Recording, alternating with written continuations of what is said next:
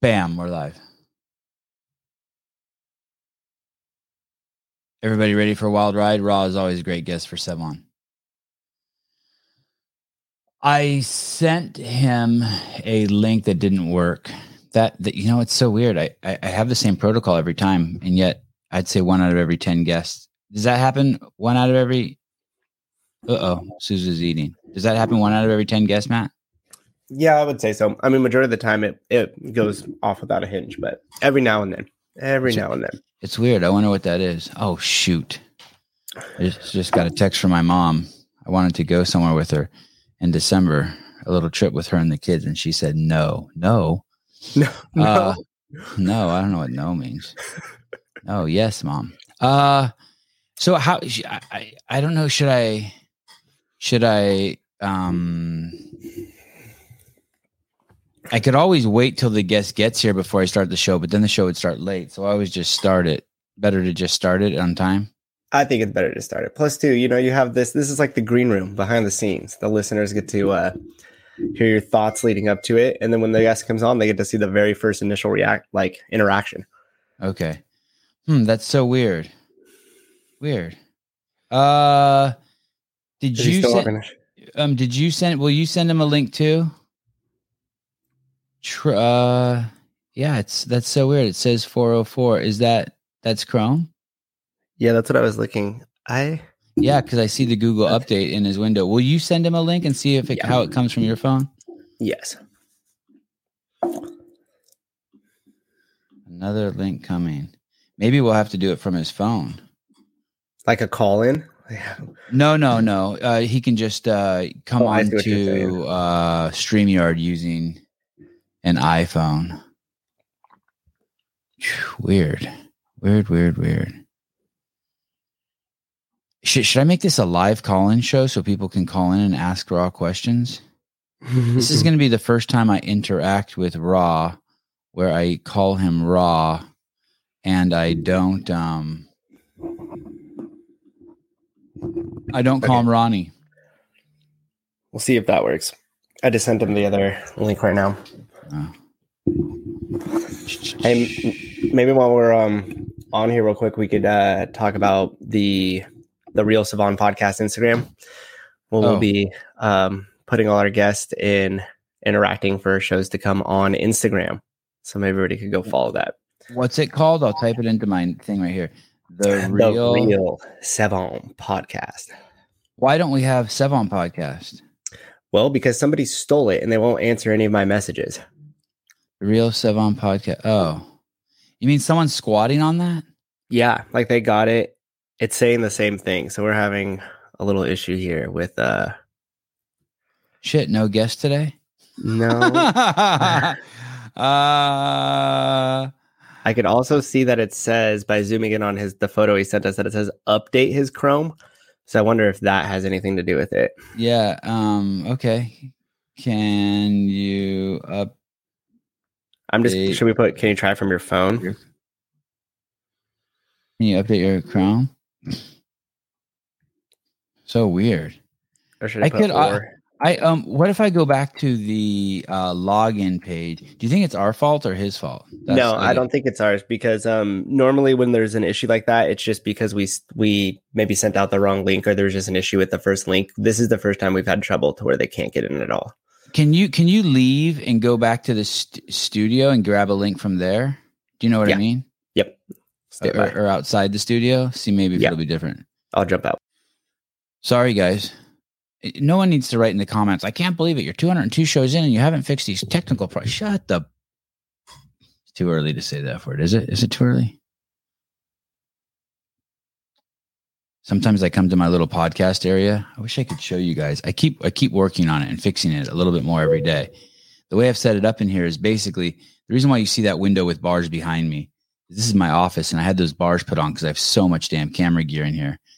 And I um in front of me is a couch and a little sitting area and a bunch of other microphones in case I ever do this this uh try to do this game live with people in studio. Just need another spon another big sponsor and maybe we can start doing that stuff. Hey, I might have a potential guest that would want to do it in studio. That would be good to have there. Oh, We should test that out before we have a good guest in here. Um, who- Yeah. who- can you say who it is? Yeah, um, Dr. Aseem Malhotra. Oh, really? Yeah, I saw that email that you sent through, and I contacted him through Instagram, and it got back to me a little bit quicker. And he actually said he'll be traveling in the next week or so, and um, will be in Santa Cruz, staying. In No, sh- no shit. yeah, and he what said business does he have here? Who's here? I mean, I know he was friends with Interesting, right? Greg. Yeah, Yeah. why? Why? By the way, for those of you who are freaked out, like for those every I was um someone sent me uh something someone had written about me about uh about how I spread spread a lot of false information about COVID and things like that. If if you need someone who a lot of people trust, um his n- name is Aseem Malhorta. I think he's been kicked off of Instagram. Um he- this guy's as legitimate as they come, people. And uh he was talking about this just like Greg Glassman. He was talking about this stuff long before COVID came. He's basically talking about the importance of health, the immune system. Um, A S E E M. Maybe it's two S's. A S S E E M. Malhorta M A and his last name is M A L H O R T A. Oh, look, Ronnie wrote standby. That's good. That's good news. That's good news. Yeah, early December. He's going to be in the Bay Area, uh, Santa Cruz area, um, end of November through mid January. So he'll be here for over a month, like a month and a half in our area.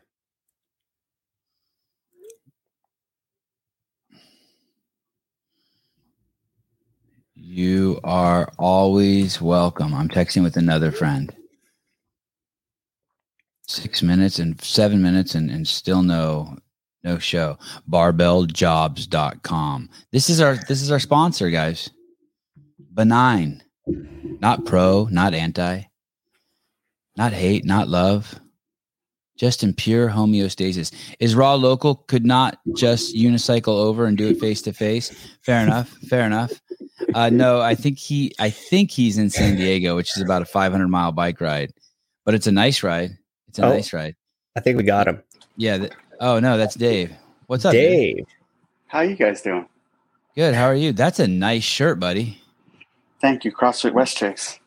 That is a really nice shirt.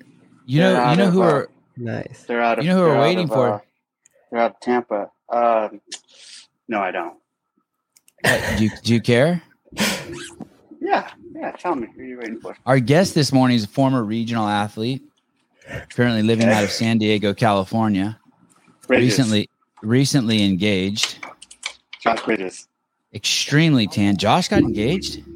No, I was just fishing. Uh, uh, e- extremely tan. First Uh, time the jorts was on the competition field. Oh Yeah. yeah, yeah, yeah, yeah. What's his name? Um, Teasdale. R- Ra of Earth, Dave. Let me hear you say it. Ra of Earth. That's Teasdale, Oh. right? Yeah, He's uh, here. Yeah. And he's here. Look, there he is. Bam. So it only worked on my phone. Let me. I gotta set up my phone right now, though. Ra, I'd Hi, like you to meet. Dave. Dave, meet Ra. Damn, look at that fucking guy. You've changed, bro. You look good. Castro's here. You look good. hey, now, now I'm telling you, you guys should all go out and buy a lotto ticket. This is look at the galaxies colliding. this is Oh, like that's uh awesome. Dave is like Halley's comet and he passes Ra's universe once every 62 years. This is another convergence. Oh man, it's good to see you. Yeah. Dave, did you work out this morning already? Did you do some crazy workout already? Yeah, I did a little two mile run on the treadmill. Like a, a powered one or one where you power it? Uh, Because that like makes a, powered difference. one. Yeah, like Um, a powered, like a like a traditional treadmill, not like a like a assault bike treadmill. I'm at a Uh, hotel. do you do like those other Navy SEAls do? Even though it has power, you just you get on it and you for you turn it off, you unplug it and you force it, you force it. no, Are you a I'm real that SEAL hard- like that? I'm not that. I'm not that hardcore No. You're you got you got soft. I'll only be with you guys for a few minutes. I don't want to take away from uh, from Ronnie's time. I, if Dave, if you let your hair grow on your face for three years, I think it would look exactly like that's about how you grow It your shit in. right? Yeah. How Do you- long have you been letting it grow? Four Ronnie? years. I, it doesn't grow any longer than this, and it doesn't grow on my cheeks. yeah, that's amazing. What do you mean it doesn't? What do you mean it doesn't go any longer than that? I don't understand that. I mean, it just, I mean, because there's guys that have grow it out for two years and they're, you know, down yeah, to their nipples. here, yeah. What are you talking about? Two weeks and my shit's longer than that. I got more hair on my neck than you have on your face. Yeah, well, I make it up on the head. Yes, you do. I'm down You're to my all clean. ass on my head. You're all cleaned up, Sevan. I know. I. I, I did it this at the last minute this morning. I, I was like, you know what? I'm going to clean up a little bit, but I, I for so- I want to get rid of these gray ones because my kids keep telling me I look like I'm 50. do you have Do you have like one of those quarterback wristbands on? Do you have your plays written down on your? What the is ins- that? On the inside here, I have questions for Ronnie in case I Check like the notes. get- Check get- the notes. caught up on something. Uh, is this one live? I- I just, Hey, I uh, know it's- Yeah, it's Yeah, we're live. Look live. where look. Do you recognize that water behind uh, Ronnie? That's your old stomping ground, Dave. Is that Are you in San Carlsbad, Ronnie? now? I'm in Laguna Beach. Uh, There's so the, uh, that's, that's Orange County, right? Or no, that's Yeah. up north. yeah, it's a little, it's north, it's a little north of San Diego, but I can see the shipping containers that are all stalled from going into Long Beach out my, like right behind me. Oh, that's cool. It's a little cloudy though. You can validate the up. conspiracy theory. Good. No, Good they're you. really backed up. I'm 50 miles away from Long Beach and they're right there. Hey, Only do you, LA uh, will create traffic in the more in the ocean. I got a question for you, Ronnie. Do you uh, do you still train? Do you work out? CrossFit? And I know you don't no. do CrossFit, but in general, like do you train? No, I'm just doing yoga right now. I'm getting deep into yoga. And so no gym at all.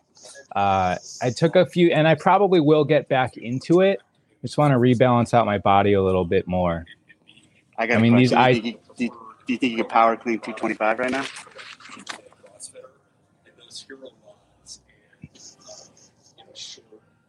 Mm, I mean, if you put a video camera on me, maybe. But I want to see that I- nerdling get caught up in that hair. I I really liked how long that took to answer. I really appreciated that. That was good. That was good. All right, Yeah, well, I I gotta mean, step just- away. Go, go. all ahead. right, nice seeing you, brother. Yeah, thanks for dropping in, Dave. Later, That It was fun. See you guys. See ya. That was a that was a great question. Not one I would have asked you, but definitely a great question. What's up, dude? Here we are. Sorry about the technical issues. It's all right. I'm good. The miracle of technology. I'm still so excited about technology. So, are you now the real Sevan? No, that that's um we were I'm still the I'm still just the Sevan. Um so we were just talking about that. Someone someone squatting on the Instagram name for the podcast. Ah, And so uh Souza secured this one so we can just start throwing clips down there. So like that clip right there where you, um, Dave asked you if you still squat 225, that's a great little clip. Got to get that one. And, and Dave's right, your pause makes it. Your pause is everything. 225. it used to be light. Now it's now it's heavy. Um, do you know Matt Souza is the owner of CrossFit Livermore? How's it going? Livermore, like in a different country? Hey, Ron. Nice to meet you. No, just like north of me, 60 miles, 70 Oh, all right. miles. Yeah. Hey, where are you? You're in Laguna? Yeah, Laguna Beach. Is that where that um hotel is? The um starts with an M. Montage. The montage. That's that town? Yeah, Oh shit. How'd you end up there? That's a great spot. it's awesome. It's a dream. I actually, when I moved to California, this is where I moved. This is where I thought I wanted to live. And then I found out that I couldn't handle it, like just being a new person in LA. And so I moved out and, you know, did the whole gym thing. And it took me 15 years to come back. This is what I thought my life was going to be like 15 years ago when I moved to California. Mhm. Because there's that show Laguna Beach on TV. Do you remember that?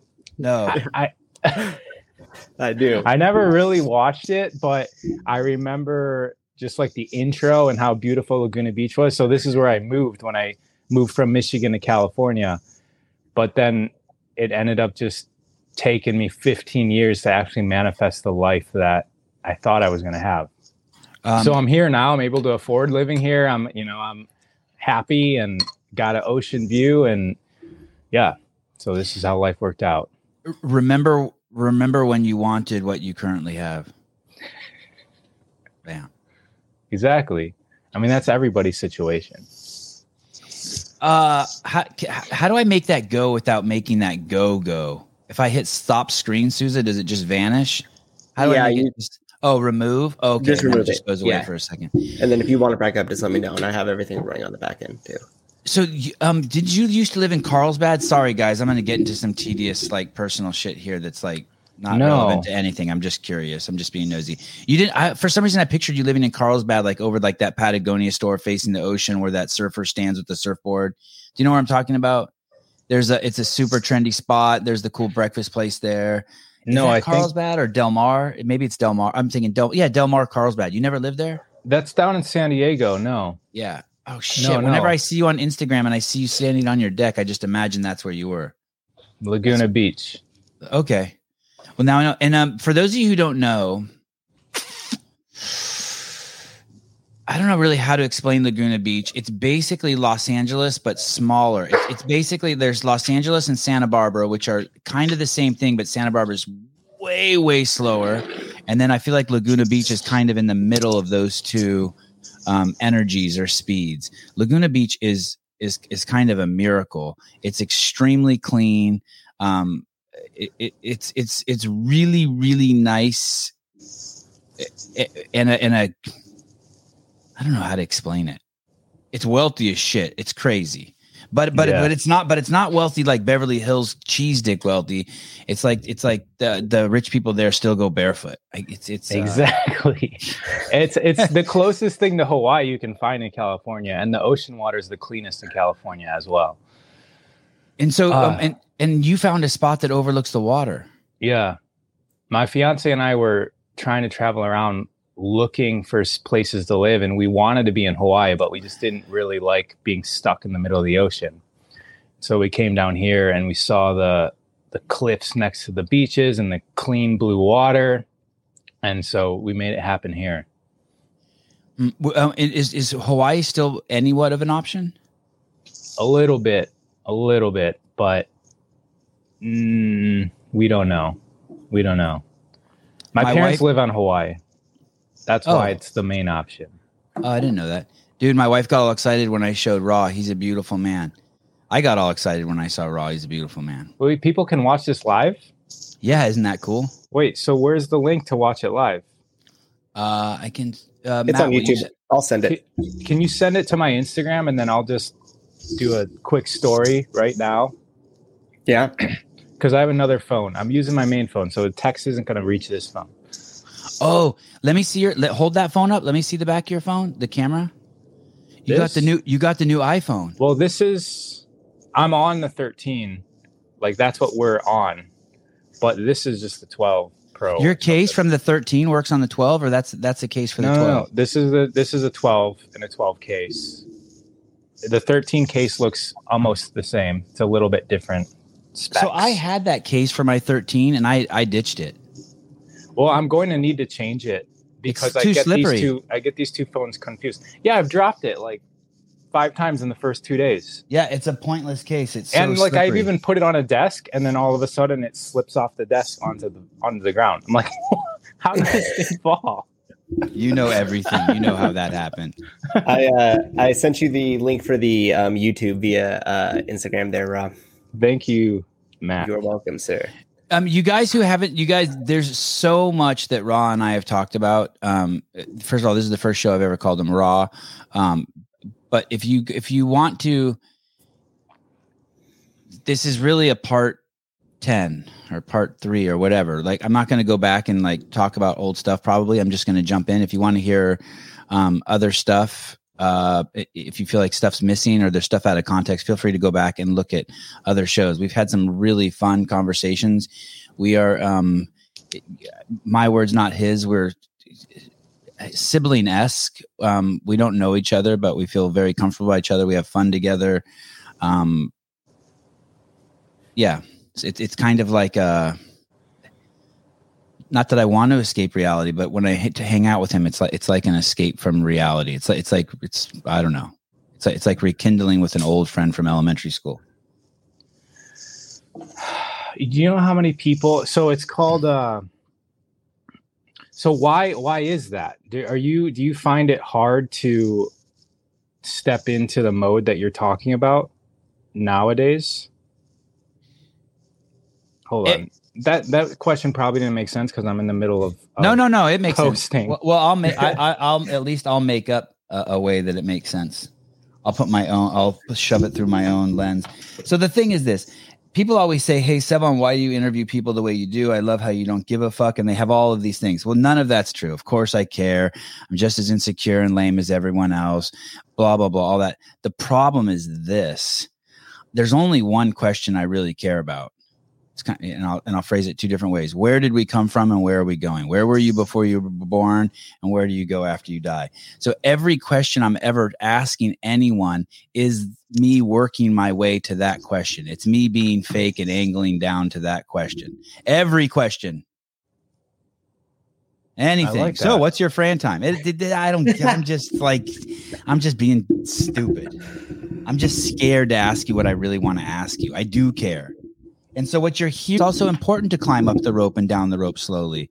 There's a there's a there's an art to it. There's a romance to it. It's fun. It's like two snakes that are poisonous trying to mate without accidentally fucking biting each other.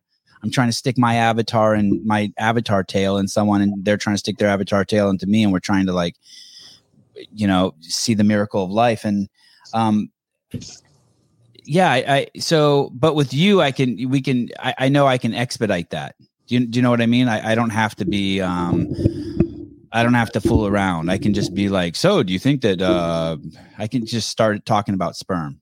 There's a lot of eh, there i don't have to dilly dally. Like when you came over to my house the first thing you and my wife did even though we've never done this before is we sit down in the living room and we're quiet for 10 minutes you know? It's like conscious breathing. yeah, no one says anything. Hey, you guys want to sit? Oh, sure. Like I don't do that to like I'm close as shit to my mom. I don't do that to my mom. Hey, do you want to just come? o-" You know what I mean? It's I'm, I love Matt Souza, but when he comes over, I don't do that. When he comes over, it's not like, hey, do you want to sit in the living room? Dude, We so don't talk about why we're doing that. We don't know why we're doing it. We just sit in the living room and we're all quiet and we close our eyes or open our eyes and we breathe and then we go on like, hey, you want to eat some macadamia nuts? Let's do it. I mean, there's just things that are just uh it's a different flow with you. That's why. I don't know if that answered your question because I just made up what I thought you were asking. Yeah. I just want to state really quick that I'm unable to tag you on Instagram. Yeah, I'm a Um, bad boy. Now you know why we started the real Sevan podcast handle. So, uh, yeah, this question of, of where do we come from? I guess it's two. You just said where did we come from and where are we going?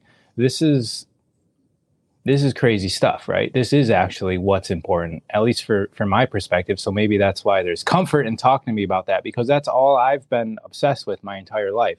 That's why I went to school for psychology in that, and it's why I'm just continuously searching through mystics, through ancient texts, through my own experience on what this all means. And seemingly, it, it, it, I can't really like. There is no answer, right? There is no the no answer on on what this all is. It, it seems to be. It is what we make it, and that that's all I can really come up with.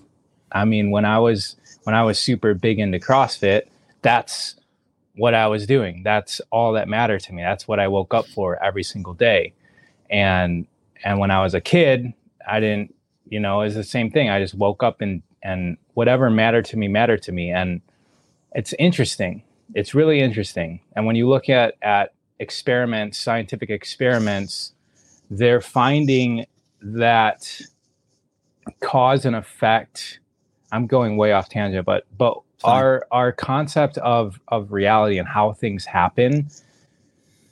So the what I'm geeking out about now is that cause and effect may not be a thing, right? So if we're looking at A, B, C, D, E, F, and we're thinking that that A, B, C causes D, right? And so then we're looking at well, what if we manipulate A? Is it going to you know change B, C to equal a different D? And and we're we're where we're looking at on what we think causes an effect like might not be the real thing right there might be something that causes the entire sequence before A even appears. And then that's the question is like, what is really causing reality? Is it the things in our reality that cause a, a, a, a sequence of events?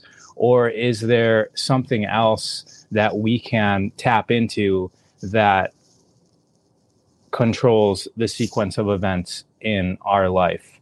Before you said the word control, I was going to say maybe the word is destiny, but I guess if you can control it, maybe it's not destiny. Yeah. So, and by destiny, I mean our, our story is written. The story is already written. Control is is is also a concept that's from like the the regular paradigm. So yeah, control isn't really the. It's more like uh, maybe there is a choice, but it's more like surfing on a wave of of something else and almost choosing which wave that you can can can surf on, even though the wave you may or may not have control over. that makes sense. So yes, so I, I, I, practice stillness a lot every day. Uh, it, it's part it's part of how the podcast operates. It's how I wake up. It's what I do in the middle of the day, and it's what I do at night. And I basically, in some, I'm always reminding myself. Some people call it prayer to prayer 20, 24 hours a day when I'm conscious whatever prayer means to, to different people. And what I have observed, and I'm not saying that there's not a deeper reality, but I spotted this when uh, the very first time that I,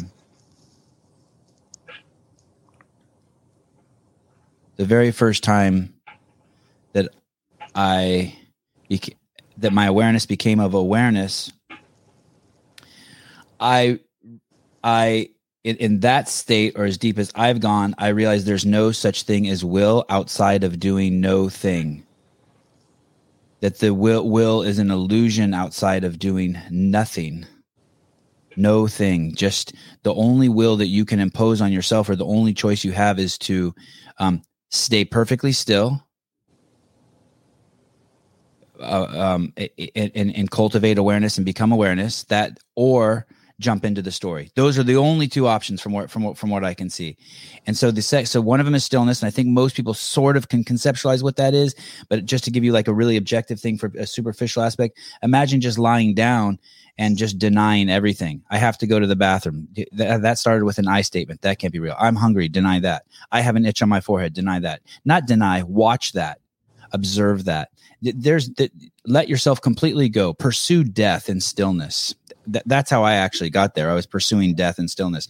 I told myself that I was going to play, stay perfectly still until I died. And I, and I got this idea from a mathematician named uh, P.D. Ouspensky. He's a Russian mathematician, and he um, hung out with Madame Blavatsky and, and that crew. And then eventually they they um, introduced their most famous character to the world, who was uh, Krishnamurti. And if you guys haven't read Krishnamurti's autobiography or biography by Mary Lutyens, you should.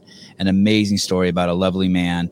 Um, he was friends with everyone from Charlie Chaplin to Bruce Lee to Khalil Gibran. People who saw him were blown away by him. Anyway, but Ouspensky says we're nothing but a bunch of I statements. Deny those I statements, and they'll all, and like iron filings, they'll all melt into one and become one I. Okay, so that's that's that on that. But but what's it? What does choice look like? And the best example I've ever seen is that Terminator movie. That's all we have, but we lie to ourselves thinking that we have will and we're making we're actually doing it, but we're not. In that Terminator movie, the Terminator comes up against someone and these five options pop up like, excuse me, how are you? Shoot them or say, fuck you, asshole. And Arnold chooses, fuck you, asshole. He goes, fuck you, asshole. Do you remember that scene in that movie? By any chance, Ra? I can imagine it, even yeah, if it's made so, up. Yeah. So so yeah yeah just like that. So it just pops in his yeah it's made up. So it just pops in his head, and that's and but the thing but the thing with humans is the Terminator sees all five choices at once, and as humans we don't have five choices at once. They pop up one at a time. We're not as cool as a Terminator. So I'm sitting like I'm sitting here. And, and, and it's like, should I breathe through my nose or should I be uncomfortable during the silence and talk? Those are like, those popped up in that order. I chose to talk you know, and they're just popping up. And everyone that you can let go by, it's the same. And here's another example: someone flips you off on the freeway who's driving by you. Your instinct would be to flip them off. And if I ask you why'd you do that, you're like, because I wanted to. Nah, you didn't want to. That was the first choice that came to you. If you take a deep breath, I promise you, it's so funny what the next one is. You know what the next one is? To wave to them or blow them a kiss. I like the blow the kiss one. Yeah, but you have to wait for this one to go away. you have to wait. You just have, and so you have to be like a man. You have to be just super conscious as the choices and not just grab the first one. And that's that's sort of how I feel. That's the, my level of consciousness is that's where I'm at. And but to do that, you have to realize that you are not. Um, I, I don't know when I'm in that space. I cannot tell you what I am. I, I only describe it as I'm aware. I'm awareness that has become aware of awareness. I'm neither my thoughts or my body. It's this weird. It's this place that I've cultivated through through one for, for, by attempting to die and two then my wife t- giving me a practice to cultivate it if you don't if you don't cultivate it you'll lose it. It, it, it, not you lose it like it's gone forever but you won't you'll just become a you become unconscious again and the choices will just choose you and does I that think, make sense? Was that yes, excellent? Yeah. Yes. And i like how you're saying this is where your level of awareness is because you're you're comprehending that how you're viewing yourself and your experience right now is also uh, a stage. It's, you know, where you're at and you may evolve out of this. But what I'm hearing you saying is that because uh, when those choices come up, that's that's really grounding you into the the I, the you know what we define it of as I. But then even our boundaries start to dissolve right? I mean, babies, we learn in psychology, I don't know if this is true or not, but babies don't really have a concept when they're born of being separate from reality. They're kind of just this consciousness that's experiencing reality, not really understanding that it has a body yet, right? It learns that it has a body. And that's where like when they're two, they the terrible twos where they like they realize they have a hand and they start using it and realizing that they can throw stuff off off the shelf and and slap things.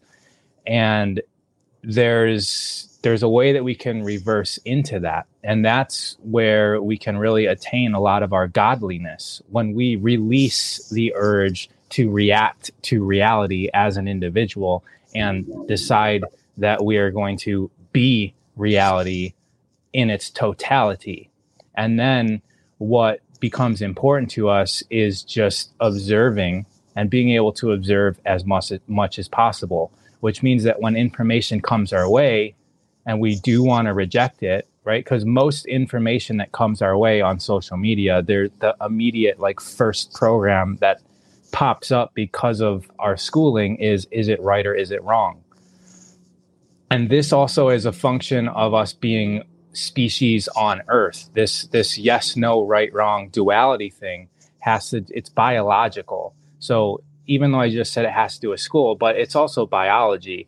Our cells are programmed to recognize good versus bad because there's a sun there's one sun on this planet okay so there's one sun and a lot of the cells and, and species on this planet is originating from uh, cellular structure that uses light for energy.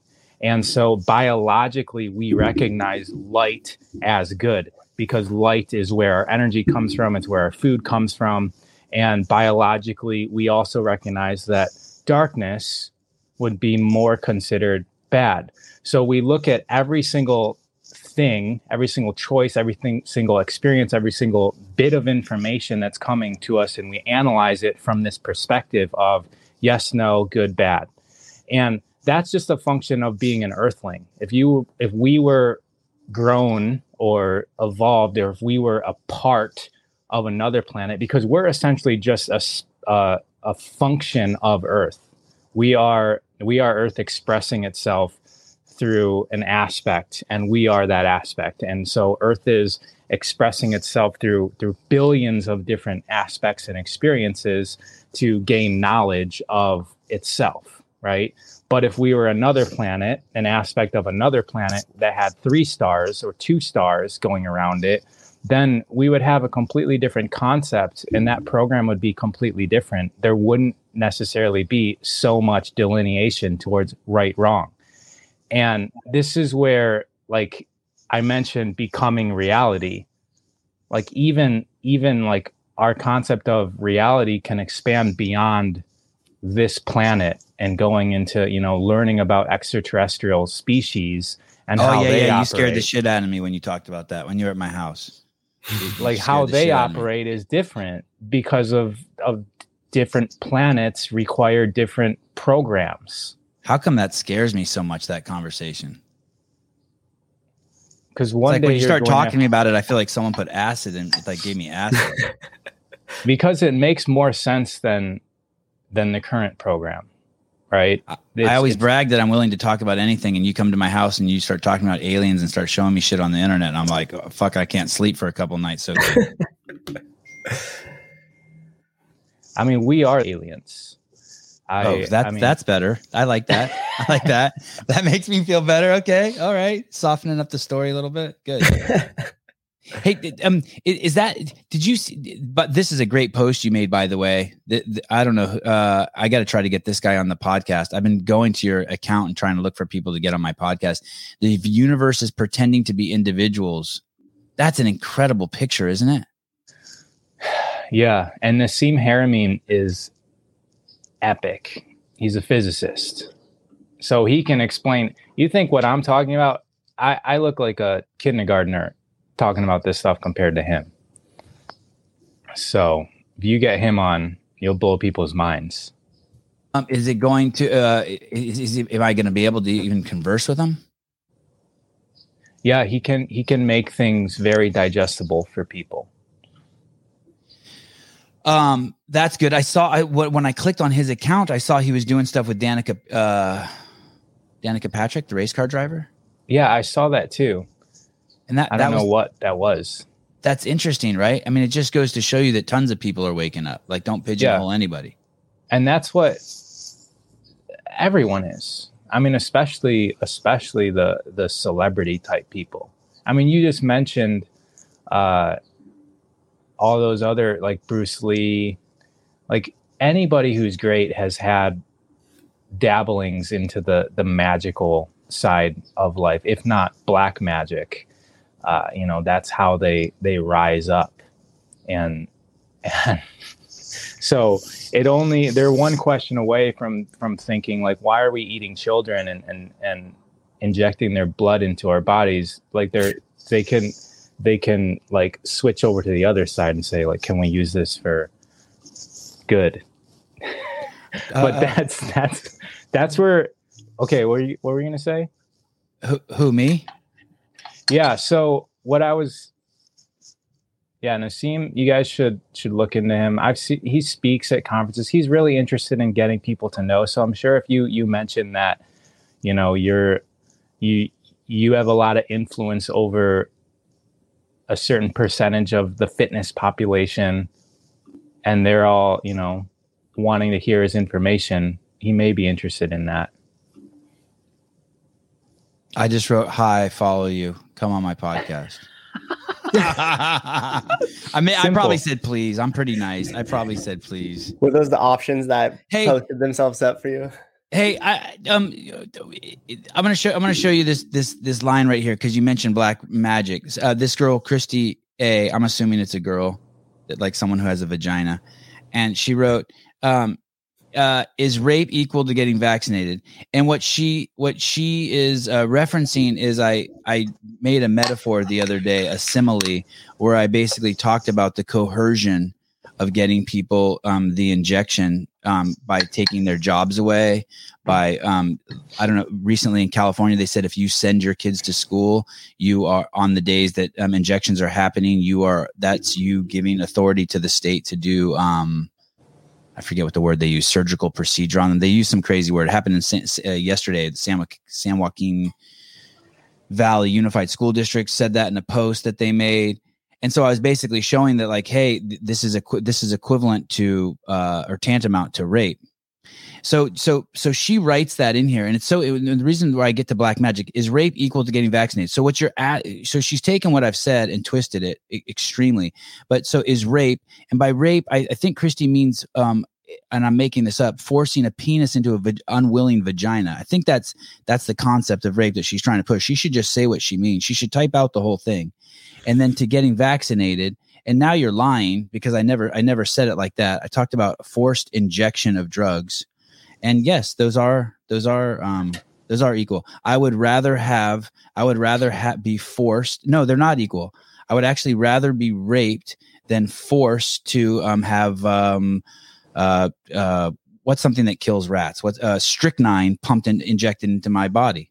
That way i could live to fight another day. So no they are not equal and i didn't say they were equal i was drawing a simile of what was happening to society so when people write that is that black magic right there is that what you mean by black magic? What is black magic, Ronnie? When I see stuff like that, I'm just like, eh, like So taking something I've said and completely spinning it out of context. if Not even spinning it out of context, just lying about it. Yeah, I mean, magic basically means that you are imposing your will into reality. You're able to control reality, and then black magic would be uh, at the detriment of others. Oh, so Right. that is black magic. She was imposing her will at the detriment of others by lying, by confusing what I was saying. I was trying to draw an illustration of how bad it is to force injections onto people. And instead, she is twisting, imposing her will and twisting my words in order to make it seem like something else. Yeah, this gets this gets from my perspective. This gets a little Is cancel culture black magic? interesting hmm. because because if you if you're looking at it from a perspective of which a lot of black mag- magicians do they don't really believe in wrong or false or shouldn't do They better Right. to avoid the karma of it. They better. right They better tell themselves that. so i mean i i would say that i'm similar. I just haven't you know stepped over to the dark side. I'm, I'm skating the edge.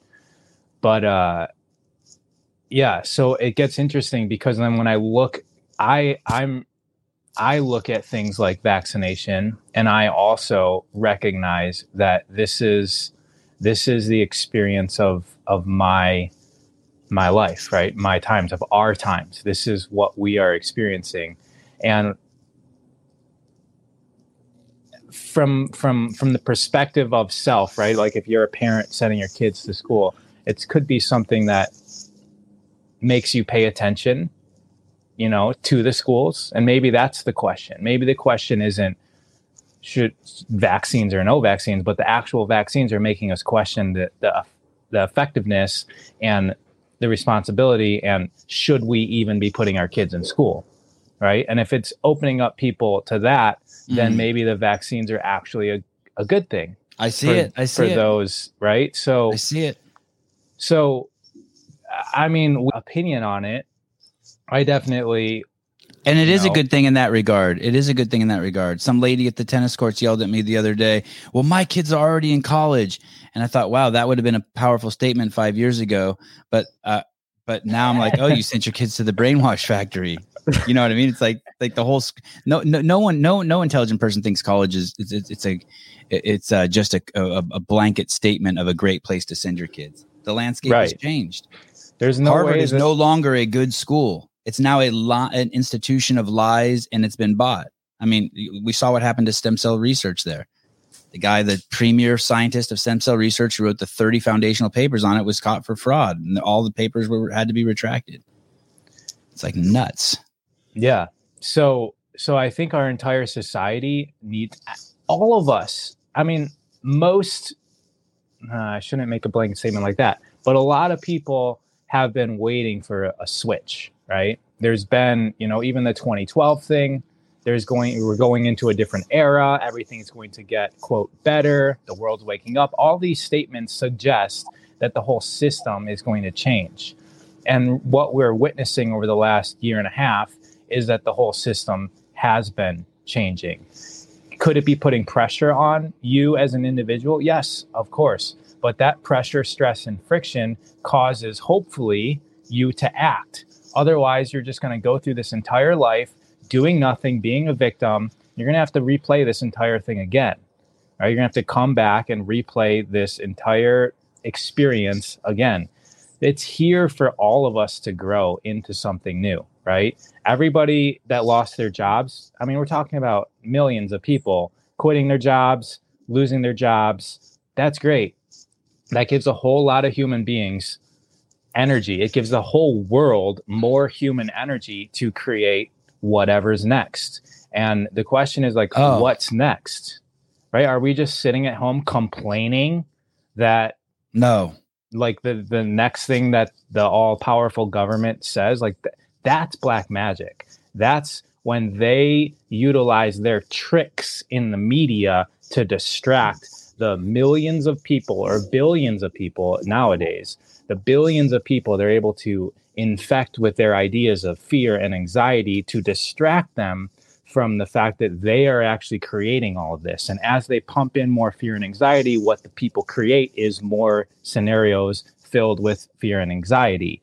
And so they know this. They know that we are the creators of all this. And if they can control our minds, then they control reality. But they're not the powerful ones, the people are, right? Like we are the mass of consciousness that's creating this reality.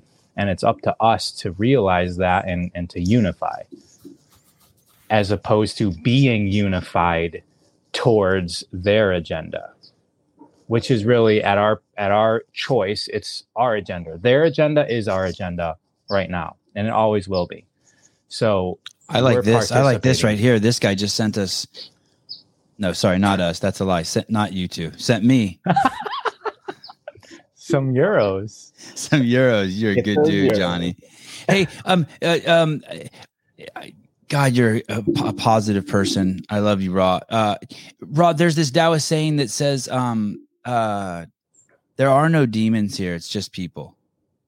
so demons are are interesting and so I and uh, I and I fully see that. I, I see just people here, A- and I get and, and when I hear people say the government, I'm just like, oh, this is that. That's also that's just lot. It's just words. It's just sorcery.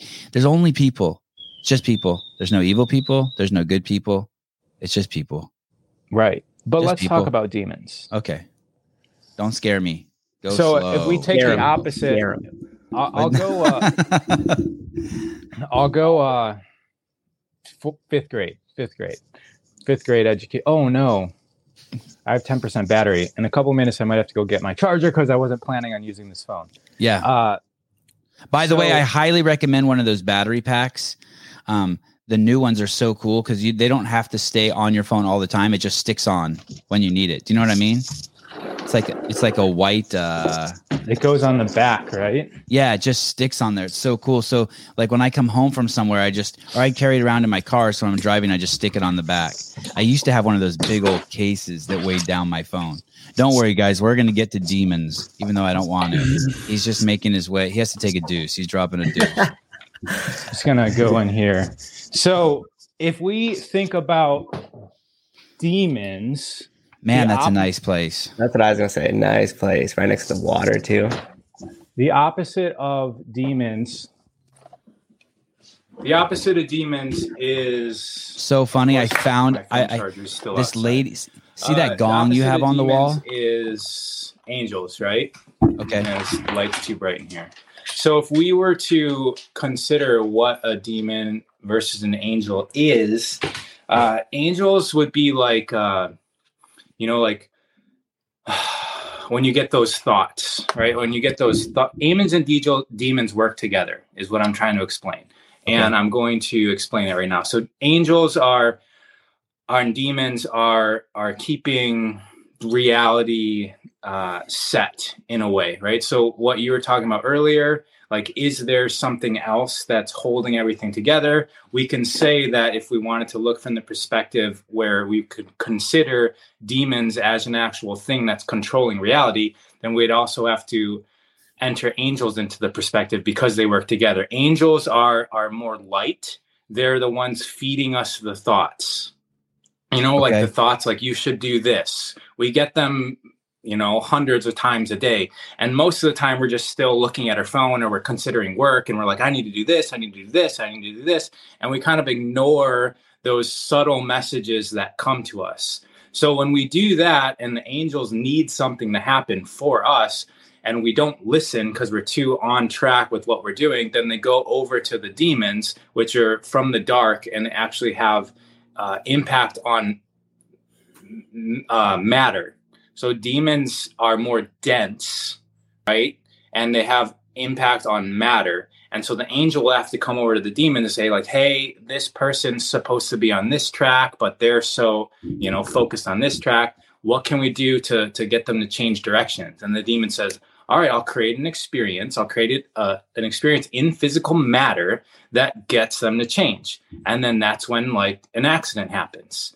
Right. Is that Job in the Bible? Do you know usually that our story, Job? accidents and the things that we would consider caused by demons actually put us on a different trajectory that we would have went on if we were just listening to our higher selves to begin with so they just get a you know a bad rap because the bad things that happen to us are are you know looked at as as painful and there's a lot of struggle but it's just part of our experience I really like that. Can you hear me?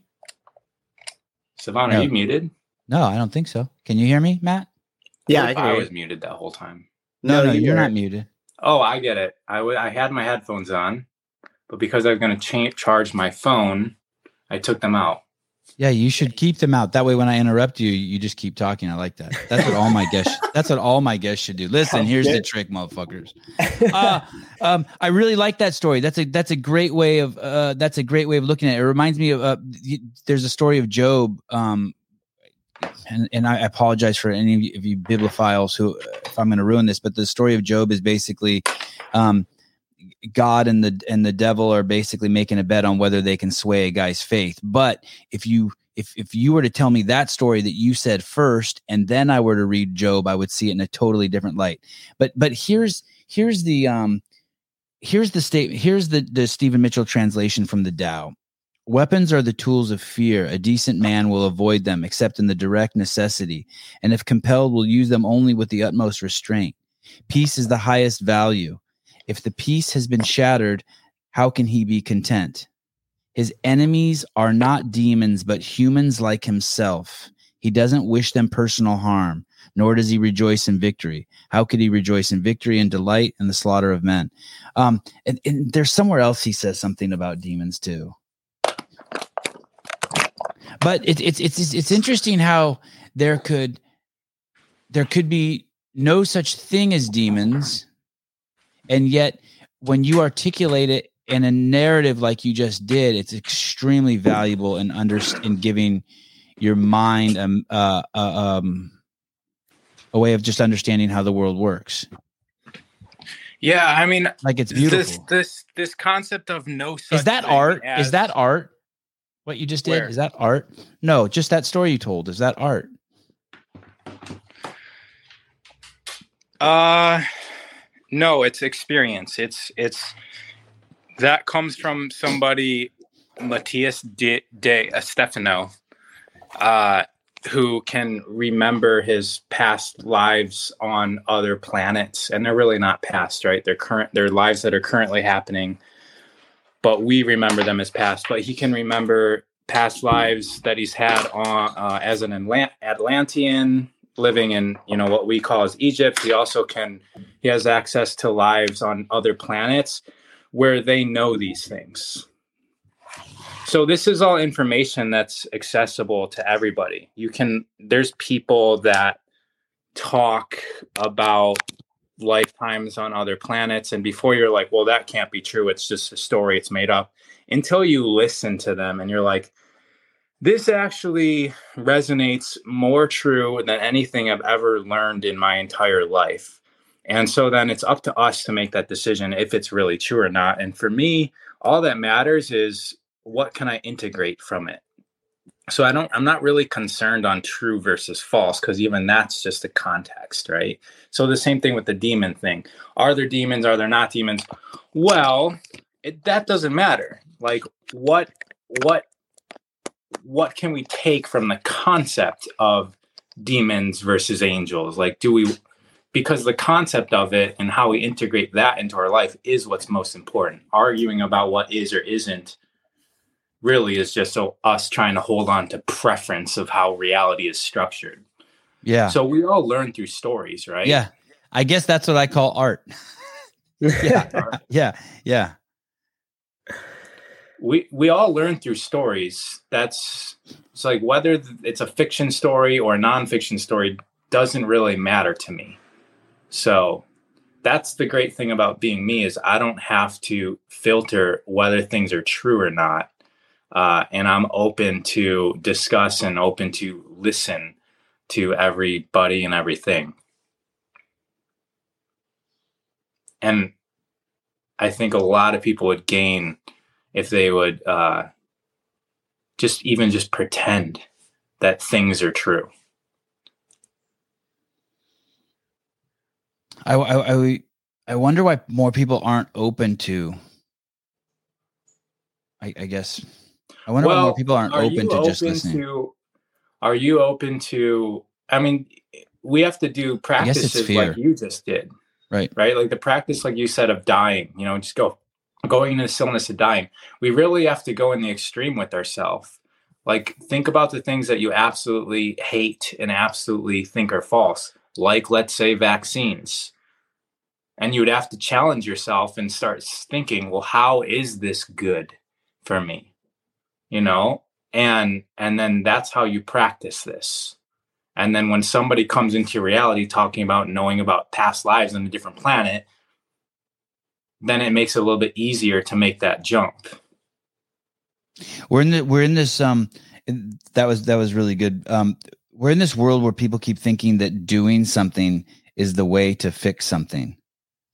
And I don't know if it comes with age or wisdom, but it's actually the opposite. Throwing shit away and get ridding stuff, rid of stuff is actually the pathway to um, making more permanent change that is more valuable. So, what do I mean by that? Skipping a meal, not making a purchase, throwing something away out of your house, um, not defending what you're saying just because, oh, I'm just keeping it real by just letting things pass, letting things go, freeing things up. Don't ever uh, everything you put into your Amazon cart force yourself to wait 48 hours before you pull the trigger on it. The the, the true power is um, not in in uh, true power isn't adding um, the vaccine to your body. The true power is not eating the sugar today um, that that you ate yesterday. It's it's it's it's re, it's reduction. Reduction is where all the power, all the wisdom, all the happiness resides. It is if it does not there. It does not there. It isn't the other way. It isn't. And yeah, and what happens? and I don't mean to say I'm not open to it because I am open to it, and I'm not saying that I don't do it. I had I had a piece of candy uh, um, when when I threw my kids' candy away for Halloween. I had ate one of the pulled one of those little Snickers out of the trash and ate it. oh, I ain't hating. Devil you. I ain't hating. And you know what's crazy is I got a little zit like on my waist, right? Like two days after oh, or a day after I ate it. to me crazy. immediately. When I eat that fake sugar, I get pimples but but I'm not telling yeah I'm I'm, I'm not telling you um, to not make the purchase in your Amazon cart for 40 hours because it's like the fiscally responsible thing to do. I'm not telling you because it's shit. I'm sharing this with you because that's where the happiness is. That's the direction you really want to go. Is through the not doing the stuff. That's where like all the power is. That's where the experience of self is. Yes. Yes Everything else is a distraction. Yes. But all of the experiences, all of the buying things versus not buying things, those experiences are what allows us to learn about self. So mm. that's that's really what we're here for. And that's that's the question, right? Like where are we going after this? Because that's really where we can get a solid foundation of what life is is if is this a one and done thing or is this a multiple, you know, lifetime thing? And I think that I'm still in denial that I'm going to die.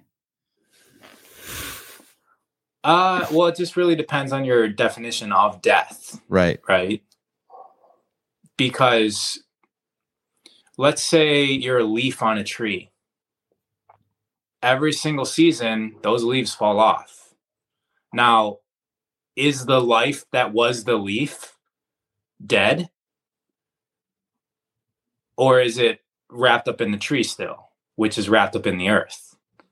Like, because we are similar to that leaf, we are most definitely physical body in this dimension doesn't seem to be. I mean, there are some people that have lived and existed hundreds of years, but just no, there's the not. normal- No, there's not. No, there's not. No, there's not. Yeah, you know there are. You're talking about that. Are you talking about that Yogananda stuff? Those guys in the caves. Yes. I know. They can't because if they if that was true, then I would be doing that. Uh, well, you're doing a whole lot of consuming, right? And participating in worldly, worldly stuff. Living in a cave is a different level. Even doing hundred burpee, burpees is indulgent. It's the same as eating the Snicker bar. It's just different, but it is also Hmm. that indulgence. It is also. It's kind of like um. Masturbation. Yeah, that's cool. Uh, I, I would say masturbation. I, I would, I would, uh, if I had to, ch- if, if someone asked me, Sevan, I'm going to do something bad today. Should I eat a Snicker bar or jerk off? I'd be like, jerk off, jerk off. I mean, maybe I'm wrong too. I'm Hey, why, totally, why that choice? I'm totally open to being wrong. why that one though? Less poison in the body. I just think that, um, I just think that that uh, consu- con- that and that's why I think it, it's different levels of ind- indulgence. Uh, there's a there's Ra explained it really well right now. He was talking about basically experiential, but you have to go that other way to get the experiences. Um, but but I I think that uh, you don't you you want to try to mitigate the damage you do to the vessel in your experiences, and I don't think that there's a ton of value in eating the Snicker bar. And I do think that there's a ton of value. I think there is a ton of value in masturbating and doing 100 burpees. And um, the only value in eating a Snicker bar is that you learn not to do it, that it's bad for you. I don't think that there's. I, I don't know of another one. I'm open to the. I'm open to it though. And do do you think you have to ride that level of consciousness based on you know the decisions you're making meaning if you're doing something and then afterwards you feel like guilt or shame it's going to start to lower your conscious level. A lot of the media pushes things out to have this level of anxiety this undertone level of fear which leads to a lower conscious level and then therefore inactivity right? Because as you move higher up that conscious level chart you start to evoke action. So you might become angry about what the media is pushing. So maybe you're you're not fear you're anger which is going to invoke some sort of action so then Mhm. therefore it gets you moving but it seems as if we're almost just on this constant fight um, including with the they our politicians our media the systemic system in which we live in is constantly trying to suppress the conscious level to an inactivity and that's kind of the overrising almost theme of everything you guys were talking about rod do you would you agree with that or where do you feel as far as the conscious level rising and falling Well, it depends on where, you know, everyone's at a different state of being, right? And you mentioned anger. Anger is is higher than shame, for Right. for instance. Right? So if you're depressed, becoming angry is actually going to help you out because it's going to produce, like you said, action. But Right. if you're in a state of happiness, going down to anger is uh is not very helpful for you. It's not very helpful for humanity. And so, really understanding that we are all responsible for everybody else, right? If we go under the concept of there are no others, then it's all it's up to all of us to again it, it- this word control i don't really like but let's just say uh be aware. It's up to all of us to be aware of our emotional state because that's our vibration. And our vibration as a species is what creates the entire experience for us all.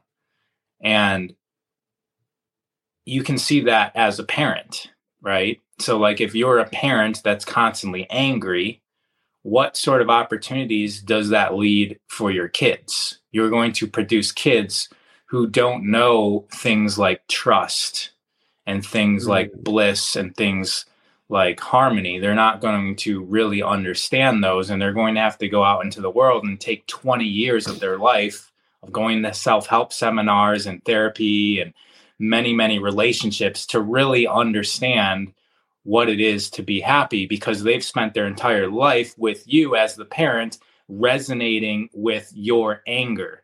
And Mm. so I think a lot of us can understand that from a parent child relationship. But if That's a we great expand picture. our family out and we expand our family out and realize that we are all a family. And then when you're angry, you affect another person that affects another person that affects another person. And it's all of our responsibilities to raise our level of consciousness up to the degree that we are comfortable being, you know, not faking it, but just being it. Then it allows humanity as a whole to ascend to wherever else we are to go from here. Yeah, I like that analogy of starting with the family. Then you could see how that that works within that dynamic, but then how you grew it to the parallel of like the rest of the people on the earth. That was good. That was a, it's a mind blowing moment there. That's why I like podcasts. That's why I like conversations. Yeah, You get you just you you think about things like even me. I've never said that before.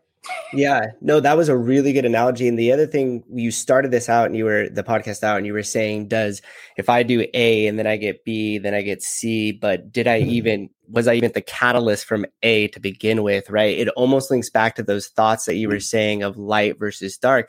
You know, these thoughts that originate in our head, like where do they come from?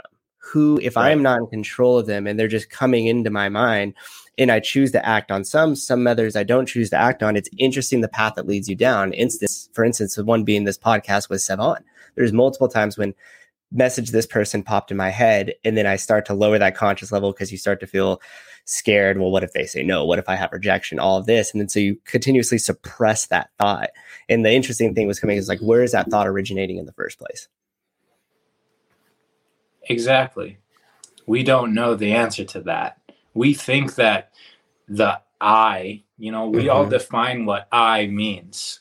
And a lot of us feel that it's like somewhere in between our ears, right? Like that's what makes us up. So anything in our experience comes from somewhere in here. But I don't know. I mean, when you start looking at DNA, I mean, that looks like more of an antenna. And and Oh, you we're start definitely looking at like antennas. we're definitely you antennas. When you start like looking at like heart replacements, like when somebody needs a new heart and Mm. somebody dies and they take a heart out of one person, they put it into another person, and then the new person you know, like somehow has all of the memories of the old person. Yep. And That should happen. There's there's documentation of that. People claim that. yeah, Yeah. yeah, There, there's been murder cases solved because a child gets murdered Yep. their heart gets put into somebody else, the new person can then t- retell the story of how the murder happened. Yep. And then, like, then the like cases have been solved this way. Holy shit! You remember that? I forget the name of the guy, but he was on Joe shit. Rogan's podcast, and he he would always say, "It's still your motherfucking set." That's you know uh, talking? Fletcher. C- Yes, something in- Fletcher. Yes, TJ Fletcher, I think it is, and he got a heart uh, transplant, and he was saying exactly what you were saying, which he didn't know why, but he had this feeling that it was from a woman, and they were like, you know, a care like a caregiver in their life and stuff like that, and he and he could like feel it within him, but he couldn't describe it. And then later on, when he got the information about where the heart and everything came from, it turned out that it was a woman and all this. Yeah, it was nuts. But I, I have, yeah, CT Fletcher. Thank you, uh, Ross Lewis. Um, but yeah, I know exactly. I've heard those stories, and it is a trip. Um, so many questions for you, Ra. Ra. Um, if um, I, I I hate to do this to you. I hate. So just tell me to fuck off if you don't like this uh this story up this this pigeonhole I'm going to put you in. But a cowboy wakes up in the morning and he puts on his um boots because he doesn't want to get bit by rattlesnakes. So that's what his boots are for, right? And he puts on his chaps. I don't know. They have some reason, but probably like so flies don't bite him or something on the horse or the sweat from the horse doesn't get on him. And he puts on a hat to protect himself from the gun, uh, from the sun. And he puts on the guns to shoot the the the mountain lions that so they don't um, kill his cattle. And everything he has has a purpose, right? And and and I became a dirt twirler doing the um, same thing. I there were there were two kinds of hippies at my college. There was the the ones like me who just like forgot their shoes somewhere and never put on shoes again and started getting their clothes out of the free box and you know just didn't wash their hair anymore and just like you just slowly just I, I just reduced my life to like what I wanted to do, which was draw, play frisbee, and bang hose. I mean that in an affectionate way. Sorry, I'm part of the rap part of the rap generation, bitches and hoes, and and and and, pursue a life of, of of a lifestyle of Jesus, like of, of just loving people. I know people are be like, Jesus didn't say bitches and hoes and pursue frisbee, but I don't give a fuck. I'm just telling you like where I was at. It was it was it was um, love, lo- treat people the way I wanted to be treated, play frisbee and and um, and chase girls, and and that offended you too. You want me to call them ladies? Fine. Um, and then there were the other hippies who like cut the hole the hole in their pants and sewed the patch on, and they got the Birkenstocks and they got all the shit that made them hippies, right? What what for you when I, I what has happened t- to you like like all right, what, I can answer that. Yeah, like like you, are becoming this person. Your Instagram is. I'm like, what is he sharing? What all this stuff? Like, and and if people are so fascinated by you, like this whole dentist thing. Like I showed my wife that post, and she's fucking just like I could see it just like in the best way in the world stimulated her, right? And I stimulated the shit out of me, and I love that. And it makes people question, like, do I have titanium feelings? Is that bad? Or and it made me click on that dentist post and want to get him on the podcast. Like, what are you doing? How did you become you in the last five years? How why are you wearing? How did you become this cowboy that you are? Well, the and are you faking it? Like, I don't think you're faking it. Like, it's just like this is just yeah, happening to you, so, right? Because of just things you're subtracting or adding to your life. I or is this a show? Uh, or both? It's all a show. Right. We're all we're all the star of our own movie. So right, right. But some back- things just kind of happen, right? Like like I was trying to reduce my life to what I thought would make me the happiest, which was right, and that chasing girls and being like trying to and follow Jesus. Yeah, go ahead. So we, you know, we become focused on how we want to express ourselves, right? And that has to do with our our sense of self and our sense of like what matters, right? How we measure our life. And when we're young, you know, how we look is, you know, in, in, in high school and middle school, how we look is is important. And maybe we get a job and then the things that we're able to buy becomes important. So then that's what we come consumed with, right? We we we get the car, we buy the purse, we do whatever and and almost being a good person doesn't matter right we go to work and and we forget that we we're spending 70 hours a week at work or whatever it is when we're young. And because what matters is that we can buy things at the end of the day right? And that's what our focus is on. And then maybe like like you we get to the point uh where we we're like none of that matters. I just want to you know not have things like buying things isn't isn't important. I want to be a certain way and so you're unable to focus on different things right there's even people that care about their performance speaking to your audience and what matters to them is their fran time is their deadlift is how many abs they have when they take off their shirt and my audience also cares that their spouse um, has an orgasm um, in sex too. It's not just when you refer, referring to performance, just so you know. But I have a very like, loving, generous uh, uh, audience. Go on. But but there you can see that we we focus in on aspects of ourself that are important. And the first time we go through this we have very little capability of of focusing on the other the other aspects of ourself. We can only focus on certain things. But as we release like at one point you released you know being shoeless and then you maybe got back into the productive world and what mattered more to you is other things right? Like how you were producing at work and you know building your resume so that you can you know build up in whatever ladder you're trying to achieve. And and maybe as you're going through this cycle the second time you still care about how you're being.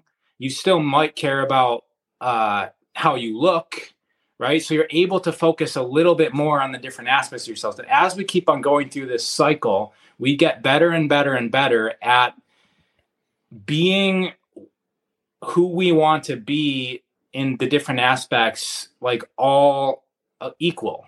And so for me, I've went through that. Like I'm going to see how far I get without working. Can I just, you know, control and produce magical experiences in my life without work and that was important but i have that experience so now i'm able to make a lot of money. My business life is is very successful. I'm able to uh, buy things for the experience of buying things and, and just you know what is it like to buy a thousand dollar pair of shoes i don't know i'm gonna find out i'm able to do that stuff and i'm also able to still have the integrity of being the same integrity that i that i developed when i wasn't working when i didn't have money when i was able to focus on treating others as self i'm able to carry these these these aspects of myself into my current state. And I think that we all do this. We go through these cycles of what's important and then we carry forward with us and we're able to be more more ourself in all the different aspects of life. And so that's where I think a lot of people pigeonhole me into, well, you're supposed to, you know, you're talking about this spiritual stuff. Why aren't you spiritual? Because they look at people who are on their first level through and all they're doing is spiritual, spiritual, spiritual, and they can't focus on how do I make money, right? So you got these poor spiritual people, and that's the ones that everybody kind of recognizes as how I'm supposed to be with this mustache and this hair because I fit that category. Those eyes also, too. Those eyes too, and that body. You yeah. got all of you got all the all the stuff. complete package. Yeah, you so, are. So I mean, I think I've just I've been through the cycle several times, so I'm able, you know, to live. Dude, that that's you explain house. that. You explain that so well. Mm-hmm. You explained that so well. Yeah, uh, uh, uh, this is falling into the minutia a little bit, but I encourage all of you who still have the opportunity to experience homelessness um, in your life. And the reason why is because there's a profound freedom there. And the way you do homelessness, and I'm going to tell you just in a really nutshell, is the two main components of this are, are this to not need anything. If you want to be super happy and homeless and free, to not need anything and to not tax other people. Do not ask other people for shit. If you sleep on their couch, be gone before they wake up. Leave all the dishes in their house clean. They will invite you back over. Don't talk too much. Be super chill. Be great to their kids. Um, take your shoes off. You want to be as low impact as possible, and you'll start noticing when you don't demand things, and you and you're just super cool. The universe will start pouring an abundance on you. Really reduce who you are. Be do that from there you can start your hustle. And what is your hustle? Your hustle is is you'll notice one day you're just sitting at a coffee shop doodling on a uh, drawing a picture on a gum wrapper and someone will be like oh my god that's so cool. And then you'll give it to them and someone else will say hey will you will you do that for me? And you'll be like yeah and you'll doodle one and they'll buy you a cup of coffee and your hustle's begun and your fucking hustles become and 15 years later you're the you're selling art for 3 million dollars a, a pop and they're just all on gum wrappers and you didn't do shit. Right. Exactly. that and and and, and what, what when i and the, what made me think of this is uh, when i hear Ra talking about how it, you guys are going to misinterpret what he says about um he's going to try to make a living without working. He, he um, i know what he's saying because I I'm doing the exact same thing. Once you are realized that the universe is going to catch you and take care of you, as long as you don't tax the system. Um, you can't play the victim mindset. You can't tax the system. You have to contribute. You have to be a good person, and the system will start to catch you. I know the good person and tax system. I I, I would love to be more um, we don't have um, i would love to be more articulate on that and not be so superficial and use conceptual ideas but i think you're kind of getting it. I think we've touched on it.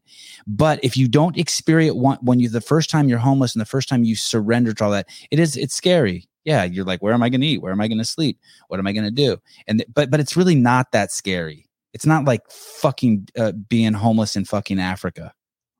And and you'll figure it out and if you're open to meeting angels, you will meet angels and there will be people you manifest who help you get direction. They'll show you to get your first meal that first morning.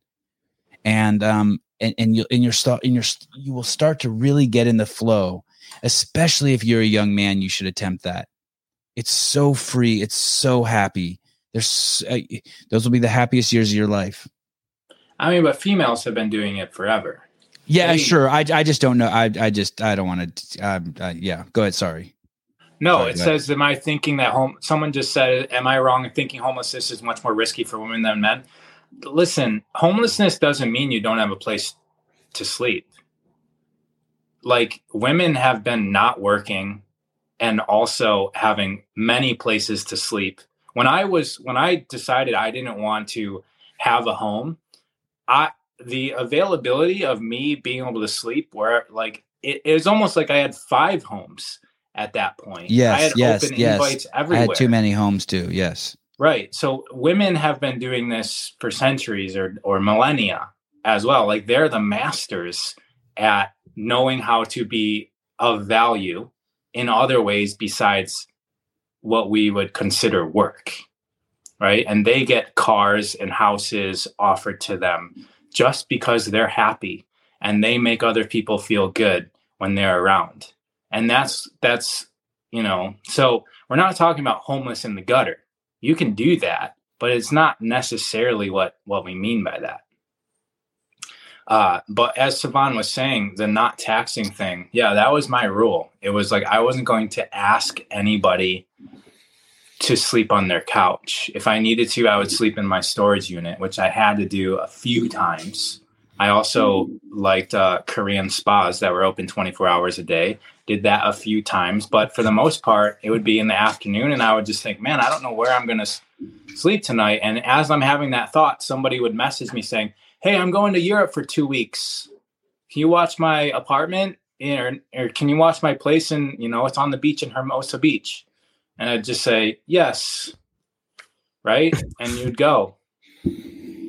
Um, I, I want to answer this question. Being homeless in Africa, so I've spent a lot of time in Africa. Uh, I don't know, probably six months of my life th- throughout the years, and um, so if you've never been to Africa, I, I don't know. I don't know if you have, but these are interesting comments. Being homeless in Africa, what I meant by that specifically, and I know it's a big continent, is you. There is never a shortage of food. Like when people talk about food droughts or a shortage of food or any of that stuff, and you live in the United States, you, someone who's been homeless, you're a complete fucking idiot to me, because I know none of those things are true. I can always, and I've spoken to doctors and, and I did a podcast with a nurse specifically who helped a homeless man cure his type 2 diabetes just by eating out of dumpsters. There is those, there's an abundance of shit in this country where there isn't in Africa, is what I meant by that. And um, I don't mean to to pick on you, uh, but more likely the extended family would help you before you're homeless. So you're painting homelessness in a bad light, in a bad light by saying they would help you before you're homeless. It's not like that. You're totally missing the point by just even writing this it's not it's not about um helping someone. It's um you like like I, I wasn't homeless because my family wouldn't have taken care of me or because i didn't have another way. That's not Right. what i'm talking about. Maybe i won't call it homeless. Everyone should choose the ascetic lifestyle. Am i pronouncing that word right? Ascetic? How do you spell that word everyone at some point in their life should choose to walk should should read about jesus' life and try to mimic him as the best they can. How's that?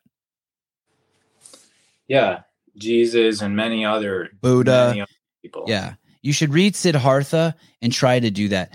I i i spoke to uh um oh do you know fitness lonnie? Do you know dorian? I mean, I I've had conversations with him, but 10 Oh, yeah, we've- ago. Yeah we've talked about that your guys' path your guys' paths have crossed around women right right yeah, yeah. Um, so, so he has been a, a monastic monk for the last five years. He's been in Brazil for the last couple years. He spends a shitload of time alone. And when I mean alone, I'm not talking about like, like what most of you guys think of alone. I'm talking about alone. I'm talking about like sitting in a, in a, in a tree made out of a fucking hammock made out of fucking branches and leaves. And he's coming back soon. And I can't wait to talk to him. And I wonder if he'll come on the podcast. Um, Oh, I was going to tie this to something we were talking about the the uh, ascetic lifestyle, homeless. Anyway, I forget. I forget. Maybe it'll maybe it'll come back to me. But what? But he he's a he's a fantastic individual, and I met him, and he was basically when I met him, um, he, him him and Ronnie and I have all had very similar um walks, and I was very tempted to do what he did. I guess maybe I just didn't have the balls or the opportunity, or you know, I guess if if I would have walked by a um, home for monastic monks, I could have accidentally become one. Could that have happened to you, Ra? Yeah, I was going to after I closed my gym. I was going to put all my money into Bitcoin and go to the Himalayas and live uh, in this community that was a four days walk from the nearest road. And I was all set up. I was going to, to, I had my flight over to, you know, I had the, the connection in Nepal. I was going to stay there. I was giving away all my stuff and I and and I needed to renew my passport and I was expediting that process. The passport was going to be back. I was giving away all my stuff, and uh, this was in 2017. So this, I, I can't imagine if I would have, you know, I would I would be a millionaire right now if all the money I had then went. but what what happened? And you and you'd know a lot about about monastic monks. Yeah, what happened was four days before I left, I got a letter that said my passport wasn't renewed because my birth certificate uh, had some holes in it from being folded and it wasn't accepted. And so that kept me in in North America. That kept me here. Uh, but who knows? I mean, that was that was. I still went and did my version of that over the next you know couple years, but it would have been a lot different version of that aspect of myself had I been able to go into that experience. There must have just been so much stuff keeping me here. Um, my wife just sent me a text. I was showing the boys Raw, and Ari said, "Raw, raw, row your boat gently down the stream." uh, so a few days ago, I invested in Bitcoin, and uh, probably like a week ago, 250 bucks. And then uh, the other day I invested another like 120 bucks. And I, this morning, like it, I can't, I don't know what's going on. And I trying to talk to as many people as I can, but man, it just like I'm invested like in 10 different Bitcoins. And just like last night alone, I made 20 bucks on like 480 bucks just from when I went to bed and woke up. This shit, it's just crazy. I wonder what's going on. I wonder if I'm going to lose all this money. When do you I pull might, out? But it's not that much money. Right. And You're not co- really going to get interested in it by investing pennies. uh, right. Like that's like. What's true. cool is, is like I bought a hundred thousand of something. Oh, I did. you know what I mean? Yeah. Like for yeah. like 80 bucks. I was like, yeah, damn, I own a hundred thousand like, of that shit. Yeah. Yeah. I feel like a boss. Uh, I mean, yeah. I mean, they keep on saying it's going up. It's going up. And nobody believed five years ago that it, that Bitcoin was going to be eighty thousand dollars when it was like two thousand. Everyone was like, "That's insane," but all the experts were saying, "No, it, it's going to be," and it's you know approaching seventy right now. So. uh uh, yeah, yeah. I invested in a bunch of different. Did I? I may have misenunciated. I don't know if I, I, did buy the one that's called. There's one that's called Bitcoin, right? Specifically. Yeah. Right. And then and then I don't know what all the other ones are called, but I I, I have this. I'll show you my pro, I'll show you my wallet. I don't know if you can see it, but there's my wallet. Mm-hmm. And so those are all the different ones I own. But I don't even know what any of those numbers mean. Yeah. I have no I have no idea what those numbers mean. I mean, for all the people that are, yeah, I mean, Bitcoin and, and all the whole market is up pretty high right now. It might dive back down, but and then it's probably going to go up. But the whole thing is very, this is like to give point to your example of college isn't necessarily teaching anybody anything new because four years down the road from now, if we're living in a different world, that that whole cryptocurrency blockchain thing is what the entire future is going to rest on. Like the entire future of the internet will be on the blockchain. It's not just going to be like, you know, random computers. It's a ledger. It keeps track of it documents basically and it's and it's it's impenetrable. It can't be uh, manipulated after the fact. So musicians, artists, and all different types of professions who need to keep track of something like if you produce this podcast and you wanted to sell it or you wanted to know how many people listen to it and you wanted that all to be trackable that's possible with the blockchain so that when you go to another company to sell the idea of sponsorship, it's all like clearly, you know, it's clearly able to be seen. It basically allows everybody to have sight and vision on different aspects of our society, and our entire society will be impacted by the blockchain. All, all I heard Rod just say is we're about to get a fat sponsor. Did, is that what you heard, Souza? yeah, I think that's what it was. Holy shit, that's No, I- awesome. the one thing that I'm stoked. most curious, curious about is like with the and as far as like cryptocurrency and the blockchain is considered is like how long before that actually just becomes um, outlawed by the governments because they see it as such a threat right? Because if like the concern the currency is now open sourced and i could see where every transaction is happening and it has a history of that transaction. It's going to limit the amount of corruption that could come through there. Of course everything will find its way right? But at the beginning it's going to really limit that. So I wonder how long it'll be before some country or a government decides, hey, it's getting too much influence, too much power in the market. Let's shut it down or regulate it. Yeah, and we're Didn't going, China already do that? Didn't China shut it down? China shut down the internet. 1.0. Like, they Seriously. they have restricted the the internet as we know it right now. I think that maybe the next generation, right? Like we progress generation by generation because you know the old people right now are still trying to keep their systems in place, but as they all start to die, I think the kids are going to find out a way to start generating a new society utilizing utilizing what we're talking about and there's not going to be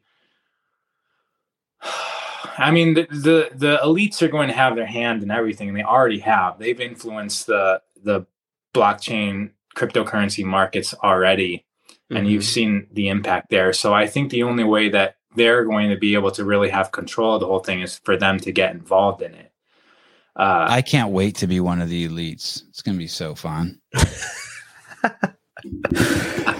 but you know, you, you know, Fitness Lonnie, like for instance, he's in the jungle somewhere. Yep. he essentially isn't affected by the elites isn't i'm just you know imagining somebody Right. sitting in a tree Right. right? Right. we can become an elite of our of our own reality by just not participating in the system and then and then we have control and then we also can learn how to participate in the system in the same mode If you don't have kids and you didn't hear what he, if you don't have kids, you need to hear what he just said and and immediately do that. You owe it to yourself and you owe it to the world. Stop participating. If you are not obligated, if you don't have responsibility outside of yourself, quit being a pussy and fucking make the leap. Leap out of society. It's so much more fun. It's so much more fun. I would not be who I am today if I wouldn't have done if I wouldn't have known this before I had kids. Leap out. Start And taking just- crazy care of yourself, man. Start just man, you have it's it's Go ahead. Sorry, Ra. I was just going to say a lot of us can just look at the last five years of our life and realize that we're doing the same thing that we were doing five years ago. And, you know, haven't really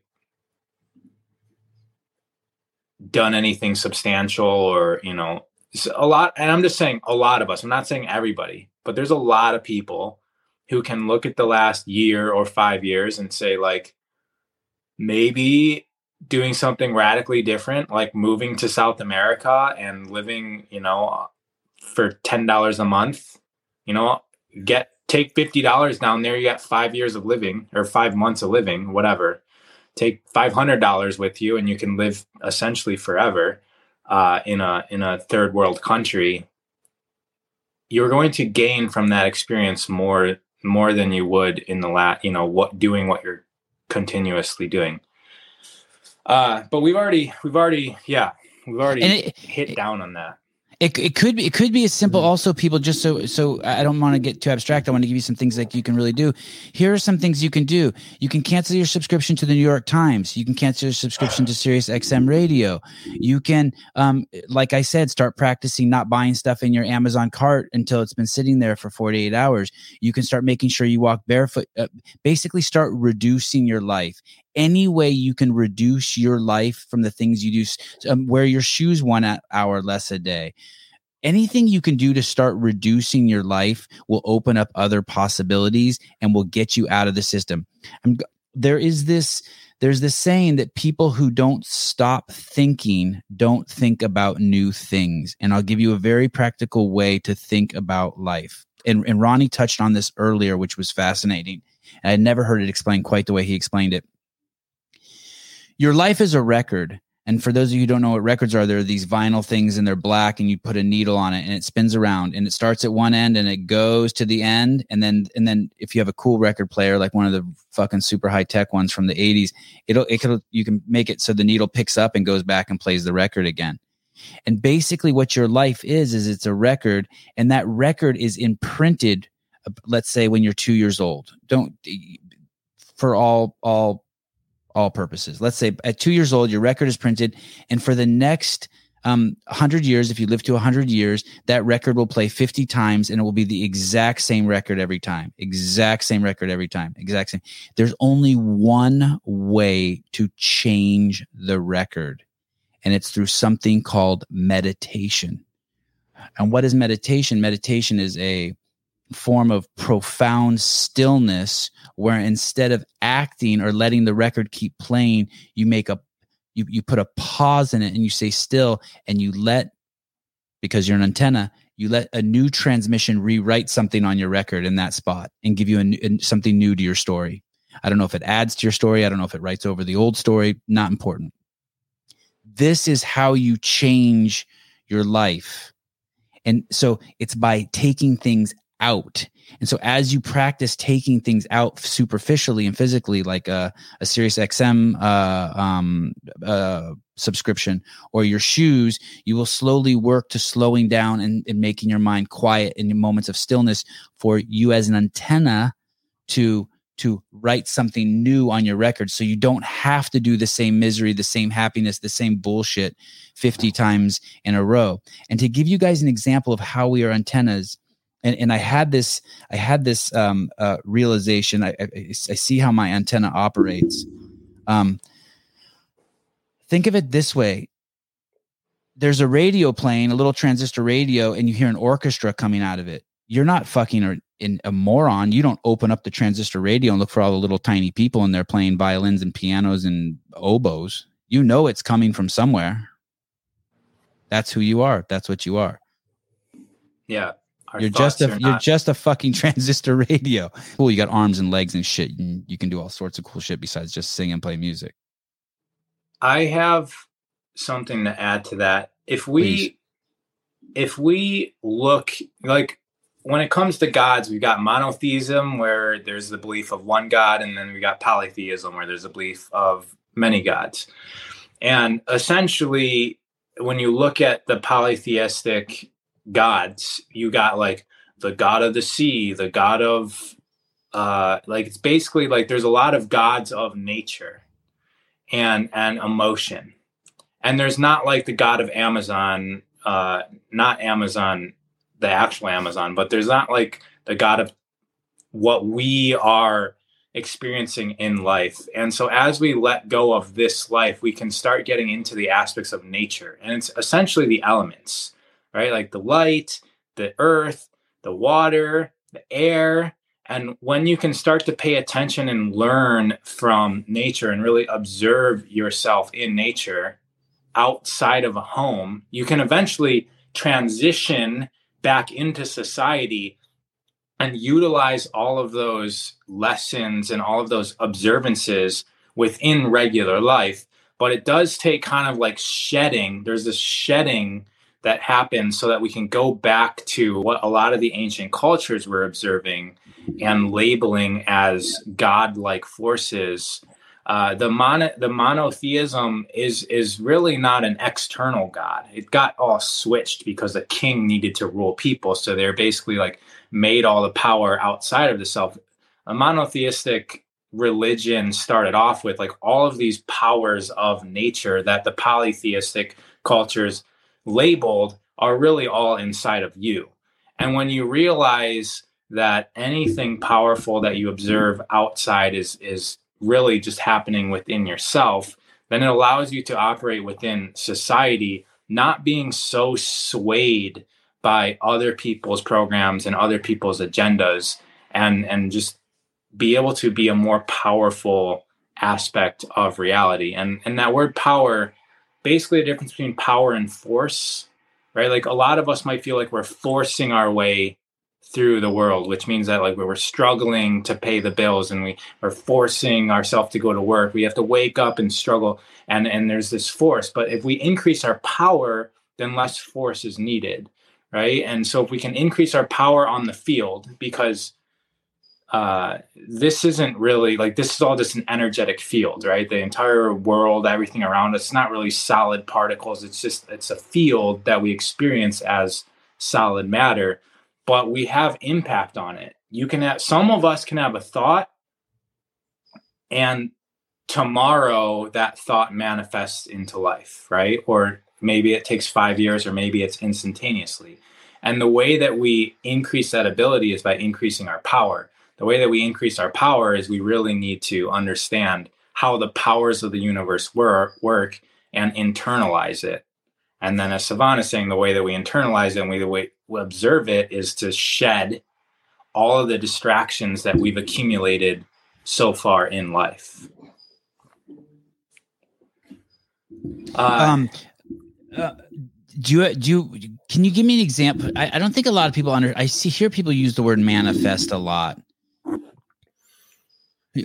Can you tell me I about the last time I was on here? You sent me a text, a picture of a text that said, uh, "I thought everything Ronnie was saying was bullshit until I was driving to go buy a boat, and on the way, I thought to myself, it would be really nice if the boat was just given to me for free." And when he showed up, the lady just gave him the boat for free. I uh, vaguely remember that. That's right. Who was that? Was that someone I know, or did someone send me that in the DMs? I remember somebody that. Somebody sent you it in the DM. That basically he considered what I was mm. saying, and he was like, maybe I don't need to buy this boat for thirty five hundred dollars. And he showed up, and the lady was like, "Look, my husband just died, and I really just want to get rid of this, and you can just have it."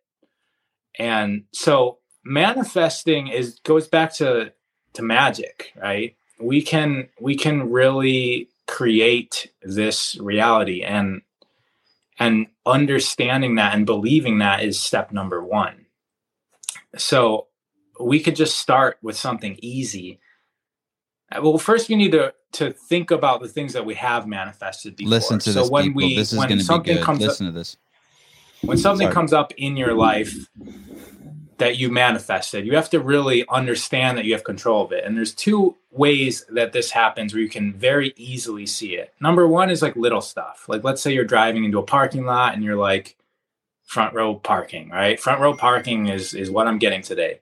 We I would say a lot of people have had that experience and then we're able to get that front row parking, right? Where you're like, I'm going to drive to. I always get front row parking. right. That's one of my greatest tricks. I always park in the front, motherfucker. It's me. I'm here. right. And what does that take? It takes your belief, it takes your faith, because otherwise you would have searched through the back yes. first. Yes. Right. Because usually the front yes. row requires you to believe that you're going to get that front row. You have to drive yes. all the way to the front, and then voila, it's there. So, and I'm always happy to give it up too. Like, yeah, like I'm always happy. It's weird. It's both sides. I'm always like when I leave and someone else gets it, I'm so happy for them. I'm fucking so happy for the other person. Like, yeah, you you get front row too. Good to see you, brother. the, the other way to recognize it is when negative stuff happens in our life. So the things that stick out are like, oh, that sucks, right? Instead right. of saying, oh, that sucks, like that's almost like the program. Like, I wish that wouldn't have happened to me. No, recognize how you created that go back in your mind and and and and look at the program and you'll realize that the shitty things that happen to you in life it's so easy to see how you created it so i don't easy. lose my wallet either by the way like if my wallet's gone i'm finding it oh look I haven't seen my wallet in three weeks. Shit, I don't know where it's at. Oh, did you see the Delta Airlines sent it back to you? Of course they did. of course they fucking did and then I leave the Delta Airlines sticker on it on my wallet for the rest of its life because to remind me Like my wallet's always coming back to me. Sorry, sorry. But I've always had a belief in that too. My wallet's always with me. You are not losing. When you can when you can get that out of your mind, right? That negative things aren't happening to you, that you're creating them. When you can understand that, then you can start to realize that you're also creating the good things. You're also creating the things that you need. But it does take you, you have to step out of the victim mentality that things are happening to you first. Like that's a prerequisite. So if you're still someone that says the, the phrase, that sucks, like that needs to be eliminated from your vocabulary vocabulary if you want to manifest. You cannot manifest, you cannot create anything if you still are using language that that is of the realities happening to you. All right? And then you can start to step into that realities happening for you.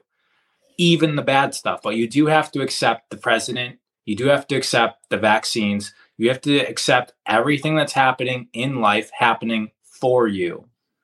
And then you can start to to utilize that to trust like the parking spot that you know the things that you need are going to be there because you have this connection with reality. But the more that you say that sucks or that shouldn't be or that person's wrong that's distancing you away from your ability to be in harmony with the field and so we have to just increase our acceptance of the field and you as the field. And then anything that you need, desire, usually will show up to you more perfect than you could, than your little mind could even imagine. Uh, I, I don't want to get distracted by this comment, because, but I'm just going to read it. Uh, you need to be more specific with this this discussion. The self does not create every bad thing that occurs. That's ludicrous. hold that thought for a second. Um, for those of you going back to the manifestation thing, it's so awesome. It's so simple. You have. I'll tell you a quick game that my wife and I used to play. But basically, all you need to do, you don't need to do anything to manifest stuff except become aware. And I think Ronnie touched on this that that it that it happens.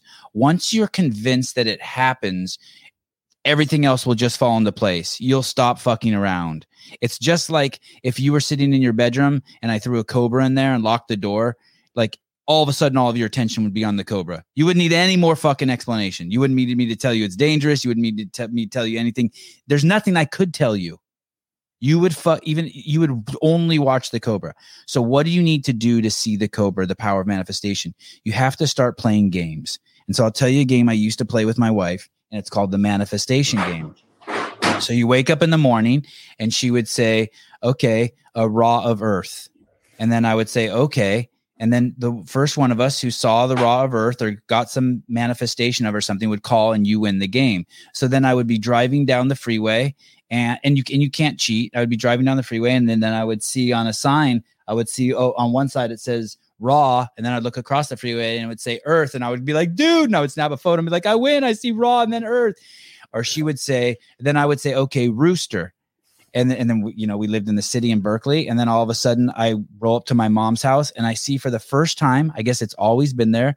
My mom has this steel rooster in her front yard. I'm like, Mom, how long has this rooster been here? She's like, fucking, you know, 10 years and every and you can just play the manifestation game any and just find one other person to play it with and what it does is it will start to expand your awareness and your perception and eventually things will really start clicking to you it's super duper simple but you have to proactively get this involved and then from there fuck all the books and how to manifest and all that shit everything else will slowly just fall into place because you'll see the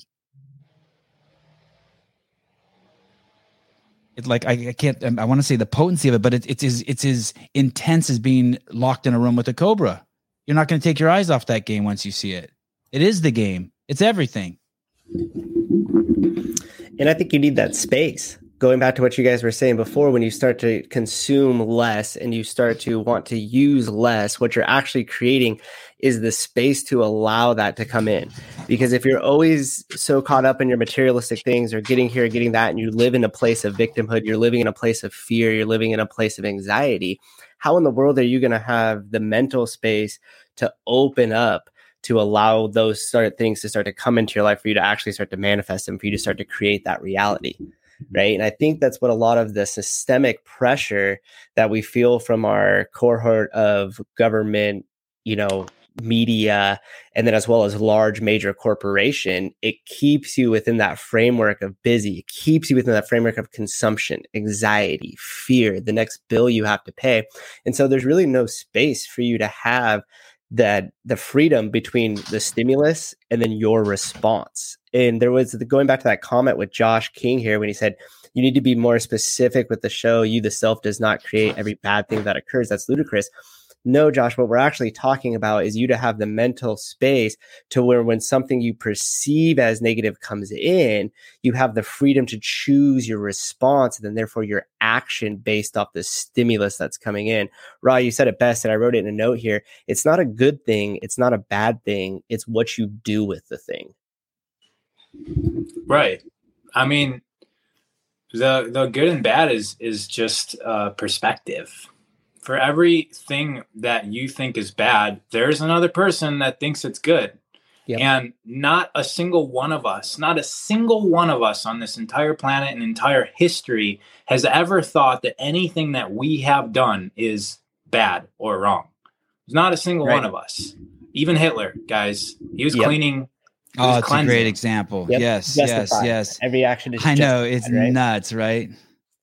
So and and when you look at hitler and you're like well how is it uh you know how how how is it beneficial to the earth right?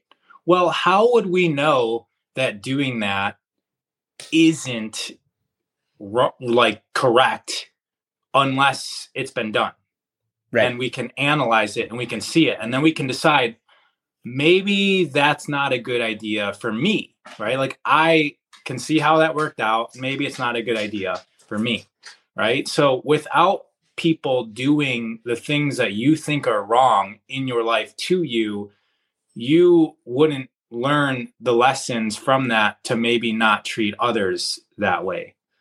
So all of these experiences are necessary. We're here to grow, guys. Like, uh, like why are grow we here? dope? Grow dope. and and and I listen to too much rap music. I'm so sorry. I just can't help it. If you want strength, right? Like let's say you want to be a good good person in a relationship. That's going to require you to be in a lot of relationships where maybe you got screwed over. Right? Mm-hmm. So if you want if you want to be financially successful, you would have needed the experience to know what losing your money is like what making bad business decisions is like so that in the future you don't walk down those pathways. So when things happen to you, let's say you lose $10,000 in your current business, well maybe that's saving you 10 million dollars 20 years down the line. Yeah. Right? Yeah. Like it's it's very easy to see these when you step out of when somebody else is telling you their problems.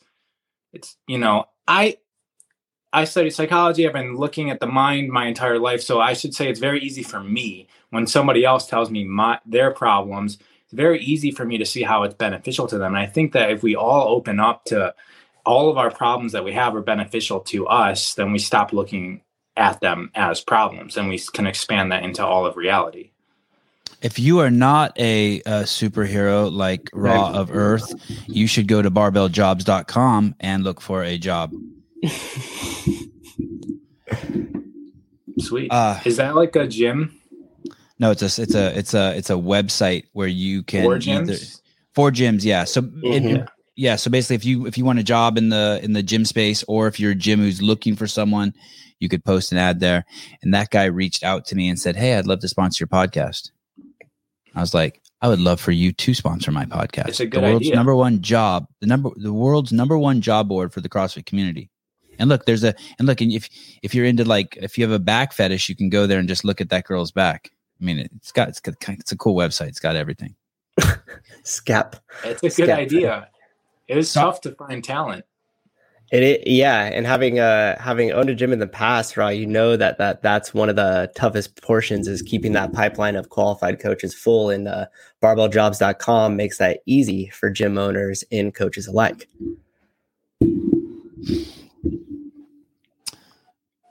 Why, um, Ra? Why did you get? Why are you getting married? Why did you get engaged? That's that so doesn't fit your hair and your eyes and your mustache and your um this image that this box that I Uh, keep you in. I keep you in this box, So, and now you're trying to get out. uh, for her. Well, that was Um, easy. I I mean, it's something that she feels is important and and I feel that she's important enough for me to step outside my perspective. Right? I obviously don't believe in a piece of paper. I don't believe in the government saying that something is right or wrong. Like none of that means a single thing to me.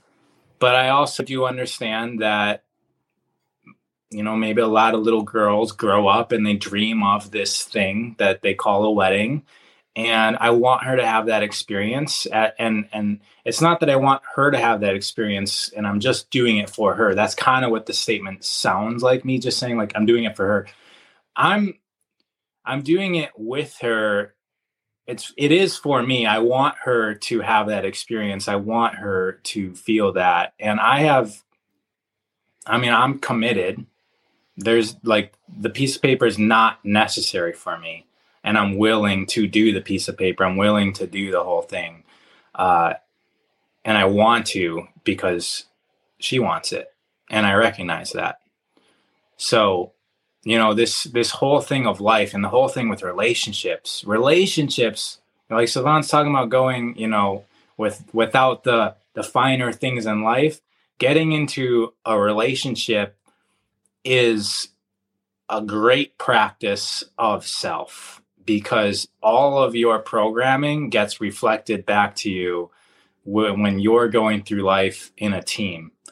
And and this is a great practice.